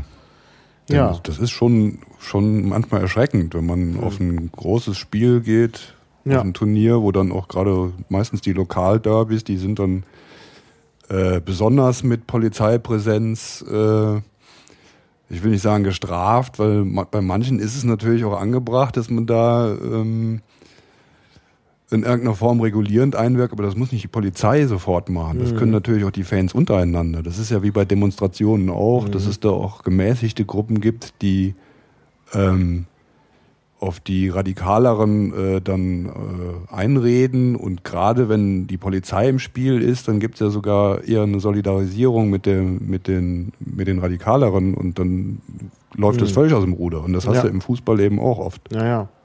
Insofern ist das tatsächlich ein guter Antrag mhm. und gerade auch was das Wählerpotenzial anbelangt, denke ich, ja. gibt es da einiges für die Piraten. Wenn sich das rumspricht, dass wir wenigstens auch sowas machen. Genau. Äh, weiß man ja nicht. Die Bildzeitung wird ja dann nicht für uns Werbung machen. Und die Frage ist, ob die Fans, äh, welche Fans dann nun äh, das Piratenprogramm so intensiv lesen, um bis dahin durchzudringen. Ja, aber das ist ja auch immer so ein Vorurteil. Das ja, heißt ja, ja immer, dass diese Ultras im Fußball, Fußballbereich, dass die alle eher rechtslastig werden. Das ist gar nicht der Fall. Das ist, das ist nicht der Fall. Da ja. entschuldige ich mich jetzt. Insgesamt ist es aber schon ein Problem, dass nicht äh, alle Menschen unser Programm lesen. Dass wir also schon auf Vermittlung angewiesen sind. Na klar. Und die Vermittlung äh, ist manchmal schräg. Also selbst, ne, also ich sehe es ja besonders da im queerpolitischen Bereich diese Webseite queer.de hat es sich irgendwie zur Aufgabe gemacht, immer nur das Negative bei den Piraten zu finden und nicht darüber zu berichten, was da für entsprechende Konzepte äh, sind. Und das ist äh, schon komisch. Also finde ich, ja. Ne? Aber das ist ja auch das Verdienst deines Post Podcastes, dass du mit solchen Vorurteilen dann eben aufräumst. Und der hat ja auch Reichweite. Also. Ja, ja, also ich hoffe schon, dass das dann rüberkommt. Ja, weil du gerade vom Podcast sprichst, bringt mich das auf einen anderen Antrag, für den ich in diesem Podcast Werbung gemacht habe. Und es ist gelungen, dafür eine breite Mehrheit zu finden. Also es ist jetzt nicht ein Antrag von mir, aber einer, für den ich mich eingesetzt habe. Das ist nämlich der äh, mit der Stärkung der Rechte von Prostituierten. Ah, ja. Okay. Und äh, das, ähm, also da habe ich äh, von zwei Leuten unabhängig voneinander gehört, dass sie aufgrund des Pod Podcasts äh, da ihre Meinung geändert haben und äh, diesen Antrag dann eben auch unterstützt haben. Und der ist also mit wirklich großer Mehrheit dann ins Grundsatzprogramm, äh, ins, ins Wahlprogramm. aufgenommen worden. Ne? Ja, fand ich auch sehr gelungen. Ja, Ähm, und freut mich auch, dass das, äh, das ist auch sehr progressiv, diese Sichtweise. Und vor allem passt das auch wieder zu der Leitmaxime, die ich auch gerne für meinen Wahlkampf äh, mir auf die Fahnen schreibe, Freiheit statt Angst. genau. Und da ist was insofern, dran. ja. Ja, Freiheit statt Angst, genau. Und das ist wirklich ein wichtiger Aspekt. Und das sieht man hier eben auch. Und ich denke, das ist auch richtungsweisend. Also das ist jetzt mal einmal in unserem Wahlprogramm, müssen wir aber dann nochmal recyceln, eigentlich fürs Grundsatzprogramm, weil das eben eigentlich auch Programme betreffen sollte, dann auf äh, Landes- und kommunaler Ebene. Das hatte ich ja in dem Podcast über Prostitution, muss ich dann hier noch verlinken, ähm, dass, äh, ähm, beziehungsweise findet man auch so, ähm, dass halt wirklich diese Sachen mit den Sperrgebieten und so, das ist einfach, einfach kompletter Unsinn und das muss ein Ende haben. Also es ist, betrifft nicht nur die Bundespolitik, aber natürlich hier erstmal die Bundespolitik jetzt für diese Wahl und für diese grundsätzlichen äh, Erwägungen. Ja, Wobei man natürlich den Leuten, die dann wahrscheinlich denken, sie Piraten legitimieren jetzt hier Menschenhandel und nein. das ist es ja genau nicht. Das muss man natürlich erklären. Ja, klar. Ja, Ja, eben. genau. Ja, das ist natürlich schon das Problem. Man muss mit den, mit den Leuten ins Gespräch kommen. Deshalb brauchen wir auf jeden Fall einen Wahlkampf. Ja. Und auch die Leute, die sagen, ach, ich lasse das mal mit dem Wahlkampf, weil äh, die 5%-Hürde unerreichbar erscheint oder weil ich mit den Kandidaten nicht einverstanden bin. Okay, geschenkt. Also ich glaube, die 5%-Hürde ist erreichbar. Ähm, aber ich kann nachvollziehen, dass Leute mit bestimmten Kandidaten Probleme haben. Ähm, in, also sicher nicht in Berlin, aber vielleicht in anderen Bundesländern. Wie gesagt, habe ich mich auch nicht mit jedem Kandidaten so beschäftigt. Aber dann sollte man dennoch natürlich Wahlkampf für die Piraten treiben, um mit den Leuten ins Gespräch zu kommen und diese Inhalte zu vermitteln. Denn ich meine, wenn man, da steht der Tropfen hüllt den Stein, wenn man ir irgendwann sind die Inhalte allen Leuten so präsent, dass sie dann vielleicht doch ihre Meinung ändern und dann vielleicht auch ähm, die Piraten wählen, beziehungsweise andere Parteien werden dann auch sich nicht mehr drücken können und sagen, ja, so muss es sein. Und das ist nicht nur beim, beim, äh, bei der Netzpolitik so, die jetzt plötzlich in aller Munde ist. Es betrifft auch Sachen wie das BGE und eben letztlich auch die Rechte der äh, Prostituierten. Piraten wirken. Ja, genau. Piraten wirken. So. Auch die viel strapazierte Transparenz ist ja jetzt in aller Munde. Das ist ja schon Ja. fast wieder zur Karikatur mutiert. Ja, fast, kann man sagen. Ja. Aber wie gesagt, das ist, kommt von den Piraten. Ja, wenn ich noch was rauspicken darf, wenn von dir jetzt gerade nichts kommt. Kulturpolitische Grundsätze der Piraten. Okay, das ist jetzt nun nicht wirklich so mein Steckenpferd, aber Mhm. da verlasse ich mich dann auf diejenigen, die sich damit Ja, mehr auskennen. Und grundsätzlich geht es natürlich darum, die sogenannte Alternativkultur zu stärken. Genau. Und das ist hier auch schön drin. Also Ja. hier ist genau von diesem neuen Kulturverständnis die Rede, polyzentrisch, vielfältig, interaktiv. Ähm, das, da haben sich ja einige dran gestoßen, weil das gleich drei Fremdwörter, ne, zwei Fremdwörter sind. Aber das ist eben eigentlich gemeint und es wird also hier wirklich deutlich auch in dem Antrag, dass es nicht nur um Opernhäuser geht, und die natürlich auch, sondern auch um Hackerspaces und so. Also das ist schon sehr richtungsweisend. Also finde ich wirklich gut. Also das ist was, was wir, äh, was wir brauchen, was auch in dieser Allgemeinheit auch im Bundestagswahlkampf eine Rolle spielt, auch wenn Kultur natürlich erstmal Ländersache ist. Ja, passt ins Programm. Da sind wir dann vielleicht auch, passt vielleicht auch mehr zur Prostitution als Überleitung. Äh, bei den, bei den Asylanträgen. Ja. Das ist ja auch eine sehr wichtige Position. Und Also, dass es zur Prostitution passt, war jetzt nicht das Ja, sondern es passt jetzt in unseren Kontext. Genau. Naja, weil es eben um Menschenrechte geht. Ja. Und äh, in die, die Verbindung zur Prostitution wollte ich jetzt über, die, über den Menschenhandel äh, finden, der ja leider natürlich stattfindet, aber es ist natürlich dann eine Straftat und das lehnen wir natürlich ab. Aber Menschen, die aus Ländern oder in Ländern verfolgt werden und nach Deutschland kommen, die müssen natürlich die Chance haben, hier Asyl zu bekommen. Und äh, die aktuelle Ge- Asylgesetzgebung, die hat das Asylrecht quasi durch die Hintertür abgeschafft. Und genau das muss man wieder rückführen zumindest. Ja. Und äh, mich hat also durchaus erstaunt, dass alle Module, weil zunächst hieß es, den Antrag wollen wir nicht äh, im Ganzen abstimmen, weil es da eben bei einem wieder, wieder Bedenken gab, dass in dem einen Modul sämtliche Abschiebungen äh, ja nicht mehr möglich sollen. Das hat Genau. mich auch gewundert, denn ich bin schon der Meinung, dass gerade das doch der Ansatzpunkt ist, also diese furchtbaren Abschiebungen. Das muss doch vor allen Dingen ein Ende haben. Das war sozusagen mein, also das, das, das dieses Modul erhielt ich für so eine Art No-Brainer, dass doch alle Piraten sagen, Mensch, hört doch auf mit diesen furchtbaren Abschiebungen. Ne? Das kann doch nicht sein. Die Leute zu inhaftieren, anzuketten, dann im Flugzeug und sonst was alles. Also das ist doch und da hat sich dann doch wieder so ein bisschen entzündet, die Diskussion. Allerdings nur die Diskussion, das hatte trotzdem dann eine zwei Drittel, mehr als Auch zwei Drittel. drin, ja. Ja, also der hatte 69 Prozent, die anderen waren deutlich unstrittiger. noch.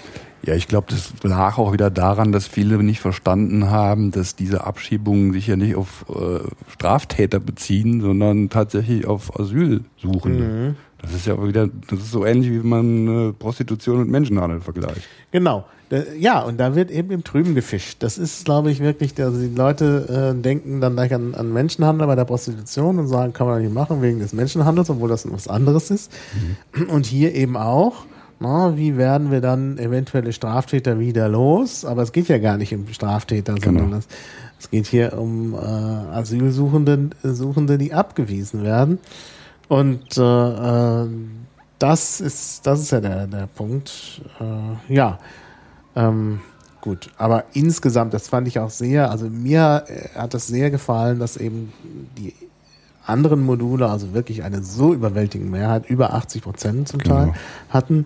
Also das ist schon, äh, das ist äh, schon gut. Also da gibt es tatsächlich auch ein gewisses, ähm, ja, eine gewisse Grundhaltung dazu. Also auch das äh, sehr schöner Punkt. Ja. Ja, dann haben wir angenommen, Wissenschaft ist ja dein Thema. Da ist ja leider das mit den ähm, äh, das, das mit den Lehraufträgen nicht angenommen worden. Vielleicht war es auch zu speziell und für viele Leute nicht auf die Schnelle zu durchschauen. Ja. Aber angenommen wurden die unbegrenzten Arbeitsmöglichkeiten für Akademiker. Ja, je mehr Freiheit auch auf dem Arbeitsmarkt herrscht und je weniger Zwang, desto mehr passt das natürlich wieder zu den grundsätzlichen Sichtweisen oder zum, zum Lifestyle der, Pir- der Piraten. Das sollte natürlich Ja. auch für Akademiker gelten. Genau. Das sehen manche dann wiederum leider als Klientelpolitik, zumindest kam das in der Diskussion so Ja, raus. kam leider auf, ja. Aber äh, zumindest mal die grundsätzliche äh, Entscheidung Ja. wo, war ja mehrheitsfähig. Das ist ja, Ja. auch schön. Ja, das ist ja auch schön. Ja, und wie gesagt, also ich denke, Bildung und Wissenschaft ist ein wichtiges Thema und äh, das müssen wir auch, äh, ja, müssen wir auch im Auge behalten. Dann Ja. kann man sicher nicht noch mehr machen. Ja, vor allem, weil ja auch mit durchaus bei den anderen Parteien Konsens besteht, dass wir dieses Kooperationsverbot, was ja auch irgendwann mal per Hm. Reform in die Verfassung gerutscht ist, dass das wieder rückgängig gemacht wird und dass der Bund Ja. tatsächlich auch ähm, Bildungseinrichtungen aller Art der Länder querfinanzieren darf, was eben Ja. jetzt nur über Tricks geht. Ja. Das muss wieder geändert werden. Aber ich glaube, da gibt es tatsächlich auch bei allen anderen Parteien einen großen Konsens, sodass da auch mit den Piraten möglicherweise dann eine Verfassungsänderung oder Grundgesetzänderung möglich ist. Ja. Ja. Schauen wir mal. Ja. Ja. Ja, ich denke, die echten Highlights haben wir, oder? Ja. Hast du sonst noch irgendwas? Man, man, es gibt noch viel mehr, gerade also in diesem massiven Programm, das müssen sich die Leute dann selber durchlesen. Es gibt ja dann ein gedrucktes und es wird ja auch das Grundsatzprogramm, also nicht nur gedruckt, es gibt es ja natürlich auch im Internet, klar. Äh, auch das Grundsatzprogramm soll ja dazugenommen werden. Also das soll man dann ja nicht übersehen bei der Wahl. Also von daher denke ich, sind wir gut aufgestellt und wie gesagt, in manchen Punkten besser als andere Parteien. Also ich werde noch mal einen speziellen Podcast dann machen, wenn das äh, Programm dann wirklich vorliegt. Äh, dann können wir es noch mal im Einzelnen durchgehen vor der Wahl. Aber ich denke, das ist ganz gut, dass wir das hier jetzt schon im Zusammenhang mit dem Parteitag besprochen haben, wo man dann eben auch so ein bisschen darauf eingehen kann, wie Dinge äh, zustande gekommen sind. Ähm, sind auch Sachen äh, ja, abgelehnt worden. Ach, ein Antrag, den ich auch sehr gut fand, war die äh, Sache mit der äh, Zeitumstellung. Ach so, ja. Das, ja nee, das finde ich persönlich jetzt nicht so gut. Findest du nicht so gut? Nee, also wenn überhaupt, dann hätte ich gerne Modul 2 abgestimmt, genau, dass es bei der Sommerzeit da war ich bleibt. Auch, dafür war ich auch, dass es ja. bei der Sommerzeit bleibt. Ich finde, die Winterzeit passt nicht mehr so gut in unsere Gerade in Berlin Abläufe, nicht. genau. Ja. Aber gut, äh, ist immer noch besser. Ich meine, das ist ja die Frage, was ist der Konsens? Ja. Ähm, ich finde immer noch besser, auf eine Zeitumstellung zu verzichten, als immer das. Also ich leide immer zweimal im Jahr an der Umstellung. Äh, von daher ist es dann schon leichter, aber es wäre natürlich besser, wenn man dann immer eine Sommerzeit hätte. Aber gut, mhm. da müssen wir dann auch mal sehen. Das muss ja sowieso dann noch in europäisch verhandelt werden und so. Also ja. Gut, irgendwelche Sachen, die abgelehnt wurden und wo man froh ist, dass sie abgelehnt wurden?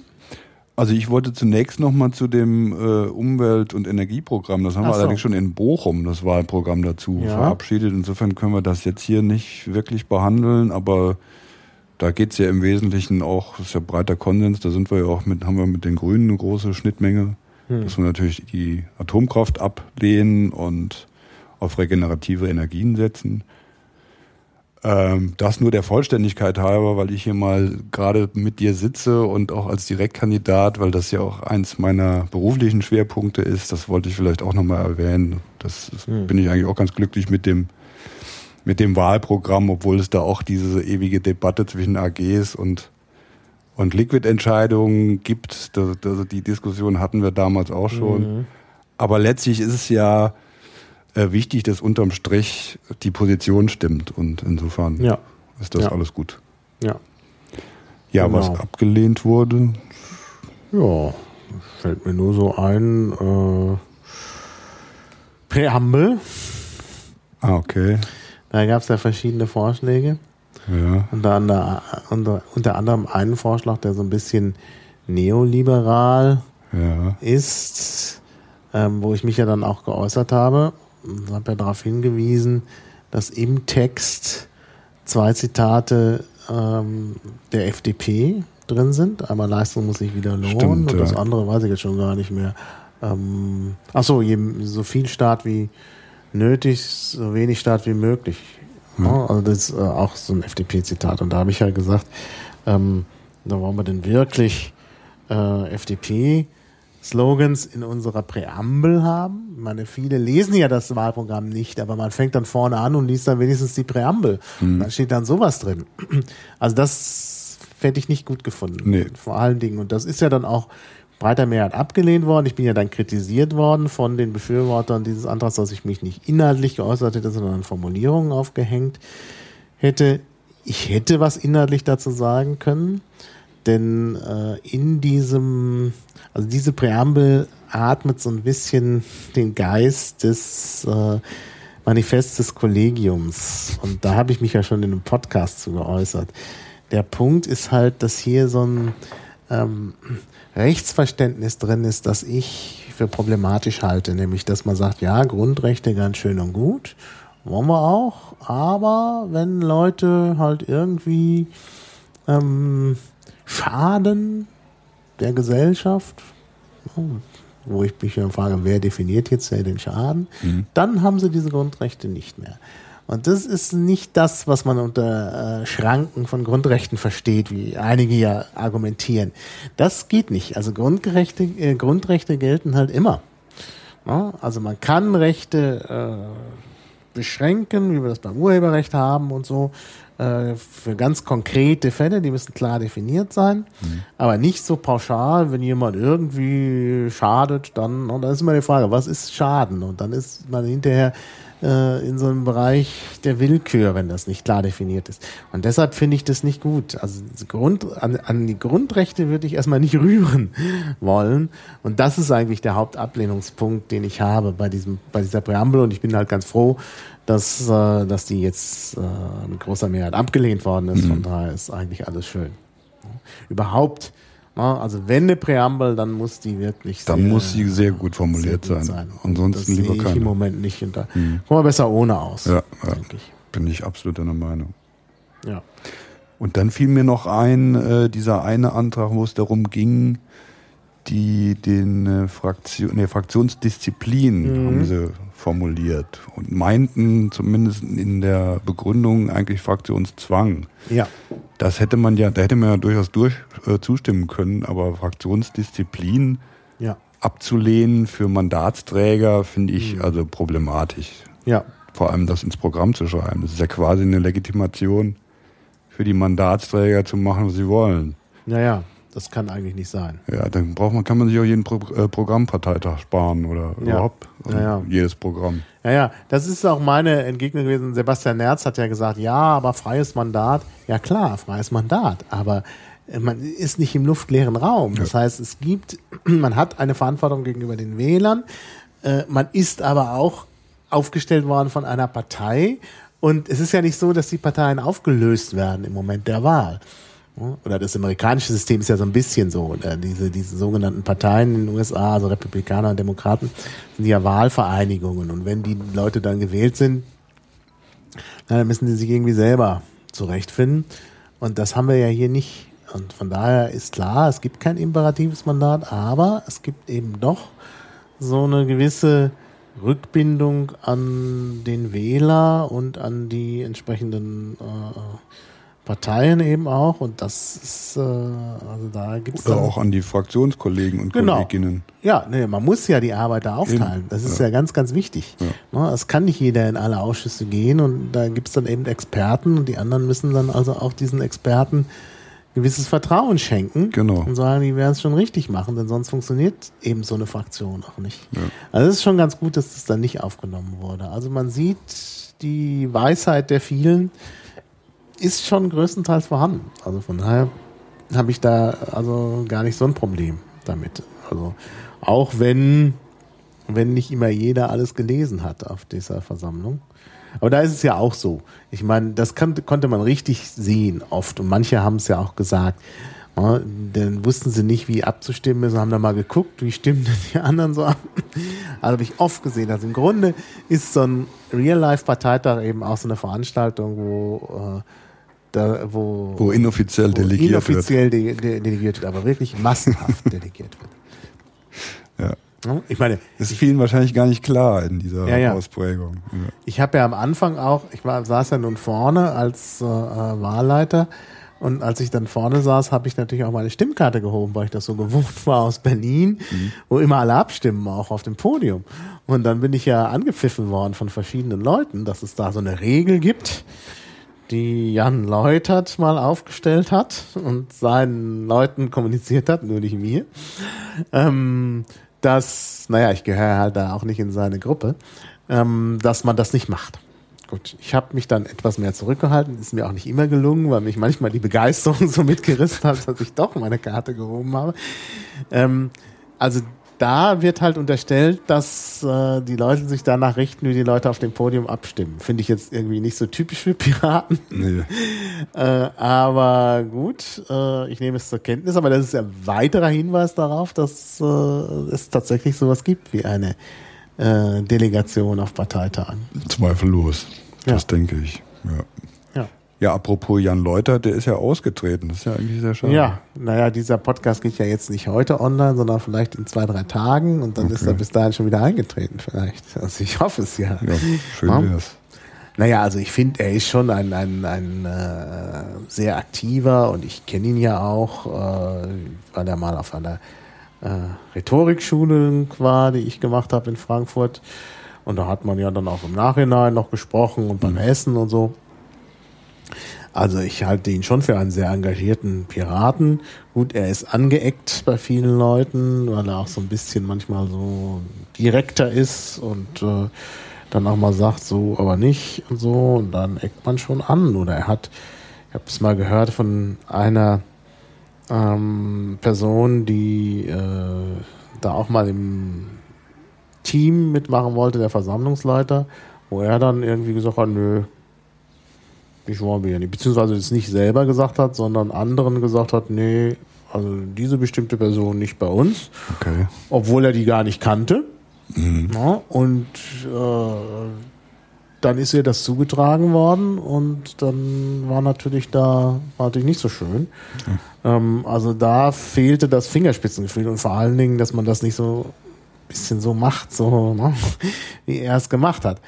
Aber gut, ich meine, solche Dinge passieren halt, aber ich halte ihn schon für einen äh, wirklich sehr engagierten Piraten, den man eigentlich im Boot haben will. Mhm. Also von daher, wenn uns Jan Läutert oder irgendjemand, den kennt, zuhört, äh, dann weitertragen. Also, also ich finde, der Bitte wieder eintreten. wieder eintreten. Und ja. vielleicht ist es ja schon passiert, wenn dieser Podcast online geht. Ich meine, der steckt so mit Hals über Kopf in dieser, also nein, nicht Hals über Kopf, bis über beide Ohren, so, in dieser Partei. Das, das geht gar oh, nicht. ist doch dann wie ein Fisch ohne Wasser, wenn ja. er jetzt plötzlich austritt. Also wirklich, das, äh, das geht auch bei anderen so. Ich meine, bei uns ist ja der äh, Enno ausgetreten, Enno Park und dann wieder eingetreten. Ist auch wieder eingetreten, genau. Ich hoffe, er bleibt jetzt dabei, trotz der immer noch nicht existierenden SMV. Und klar, ich glaube, jeder hat mal das Recht, einen auszutreten. Ich meine, der, der äh, Incredible, der ja auch kandidiert hat und ja mhm. dann auch als Beisitzer gewählt worden ist, dem hat man das ja auch vorgeworfen, dass er mal ausgetreten ist. Also habe ich durchaus Sympathie, dass jemand mal sagt, so jetzt reicht's mir, jetzt äh, ne? Mhm. Äh, höre ich auf oder ich gehe in einen anderen Landesverband, wie, wie Tarzun das mal gemacht hat. Ne? Also mich reizt es ja auch. Ich meine, in Berlin werden wir das auch hinkriegen mit der SMV. Aber mich wird es natürlich auch mal reizen, äh, in einem Landesverband zu sein, wo das wirklich funktioniert. Also Mecklenburg-Vorpommern wird jetzt schon attraktiv, würde mhm. ich sagen.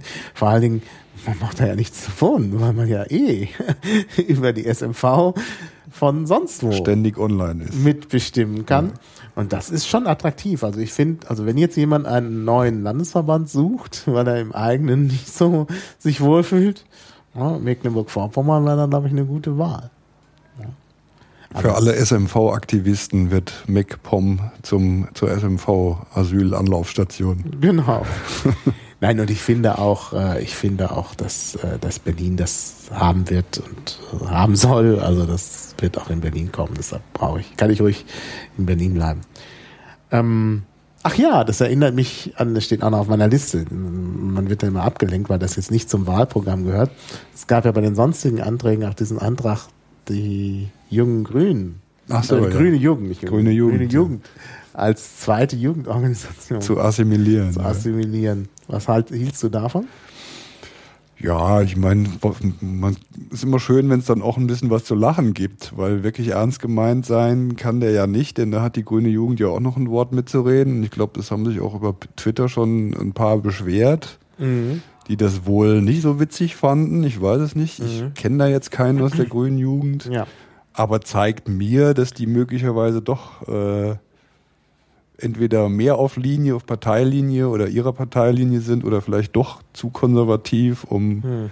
so einen Spaß mitzumachen. Und naja. alle anderen sind ja, glaube ich, äh, gerne willkommen und eine Doppelmitgliedschaft bei Grünen und Piraten ist ja nach wie vor möglich.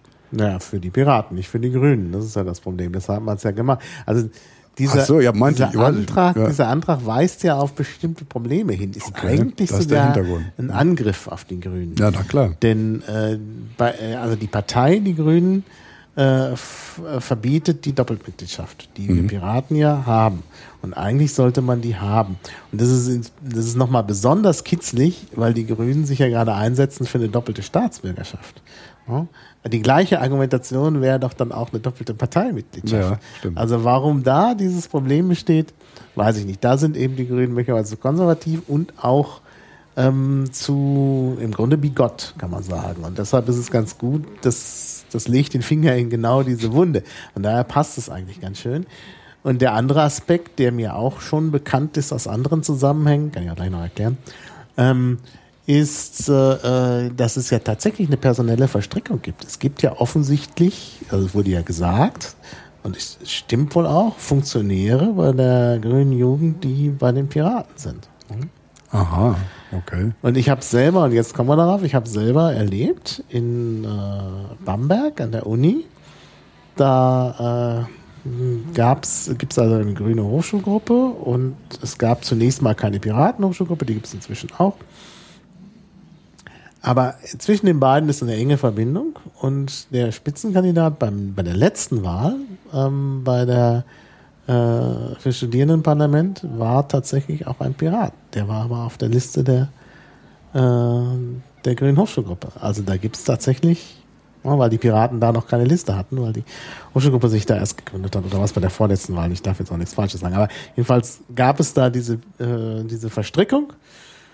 Und es ist auch immer noch so, wie ich höre, dass die sehr gut zusammenarbeiten. Und von daher finde ich, also ich meine, äh, wenn es da halt irgendwie in bestimmten Themenbereichen halt Überschneidungen gibt, warum nicht? Also ich finde, da sollte man wirklich offen sein. Ich meine, ich auch jetzt hier bei der letzten, bei der Bestandsdaten-Demo waren ja wenig Teilnehmer, das heißt, man kommt mit vielen Leuten ins Gespräch. Ähm, es waren ja überwiegend Piraten da, weil gerade die Netzaktivisten sich so ein bisschen zurückgehalten haben. Also so, ach, so eine reine Piratendemo. War aber keine reine Piratendemo äh, und auch von den politischen Parteien. Äh, da war jemand von der FDP dabei und einer von der CDU, mit dem ich mich dann sogar noch unterhalten habe. Also da, wo man gemeinsame äh, Ziele hat, kann man ja durchaus miteinander sprechen. Kein ja? Problem, natürlich. Also ich finde, das äh, da so dogmatisch zu sein, ähm, wie man das bei den Grünen sieht, finde ich jetzt auch nicht gut. Also von daher war das ein guter Antrag, um eben genau so ein bisschen darauf hinzuweisen, dass, äh, dass man da nicht dogmatisch sein sollte. Ich meine, auf der anderen Seite sind wir gegen den Fraktionszwang, also irgendwie, ne? Also ich persönlich habe das jetzt auch noch so ein bisschen in die Richtung interpretiert. Möglicherweise war das ja eine falsche Interpretation, so als äh, Retourkutsche an Renate Künast, die ja auch irgendwann mal gesprochen hat äh, zu, den, zu den Piraten, das war glaube ich auch zur AGH-Wahl, hm. dass die Piraten wieder sozialisiert gehören. Genau, genau. Ja. Und das kann man ja auch so in dem Kontext sehen, ja, dass man sich den Ball so gegenseitig hin und her äh, spielt. Und gerade ja. gerade zu den Grünen gibt es natürlich ansonsten auch eine große, große Überschneidung. Ja. Ja. Der Punkt ist natürlich, möglicherweise besteht da die Gefahr, wenn man sich zu sehr assimiliert in irgendeiner Form, dann macht man sich möglicherweise auch wieder schneller überflüssig, als man äh, das gerne hätte. Ja, nee, also das, ach, im Moment sehe ich nicht, dass die Piraten überflüssig werden. Also das kannst du mir echt nicht erzählen. Mhm. Also da müssten, muss noch sehr viel in anderen Parteien passieren. Also schauen wir mal. Also wenn die dann mal auch eine SMV alle machen, dann, ja. ähm, dann kann man drüber nachdenken. Also das ist, glaube ich, ein wirklich entscheidender Punkt. Deshalb, also die SMV wird eigentlich unterschätzt. Das ist wirklich ein ganz, ganz wichtiger Punkt zur Veränderung der Politik. Ja. ja. Deshalb, da müssen wir drauf zurückkommen. Unbedingt. Auf die SMV. Ja. ja. Ein schönes Schlusswort. Ja, danke. Ja, dann schauen wir mal, wie es weitergeht. Vielen Dank fürs äh, Kommen und dann äh, äh, werden wir uns ja auch jedenfalls bei, im Wahlkampf äh, häufig begegnen. Auf der Straße ja, begegnen, in Real Life. ich will dich ja unterstützen hier. Ja, gerne. Ja, das, das, ja ist, das, ist, auch nötig. Ja, vielen Dank für die Einladung. Hat mir sehr viel Spaß gemacht und gerne wieder. Ja, danke. Tschüss. Auf Wiederhören. Bis zum nächsten Klabautercast.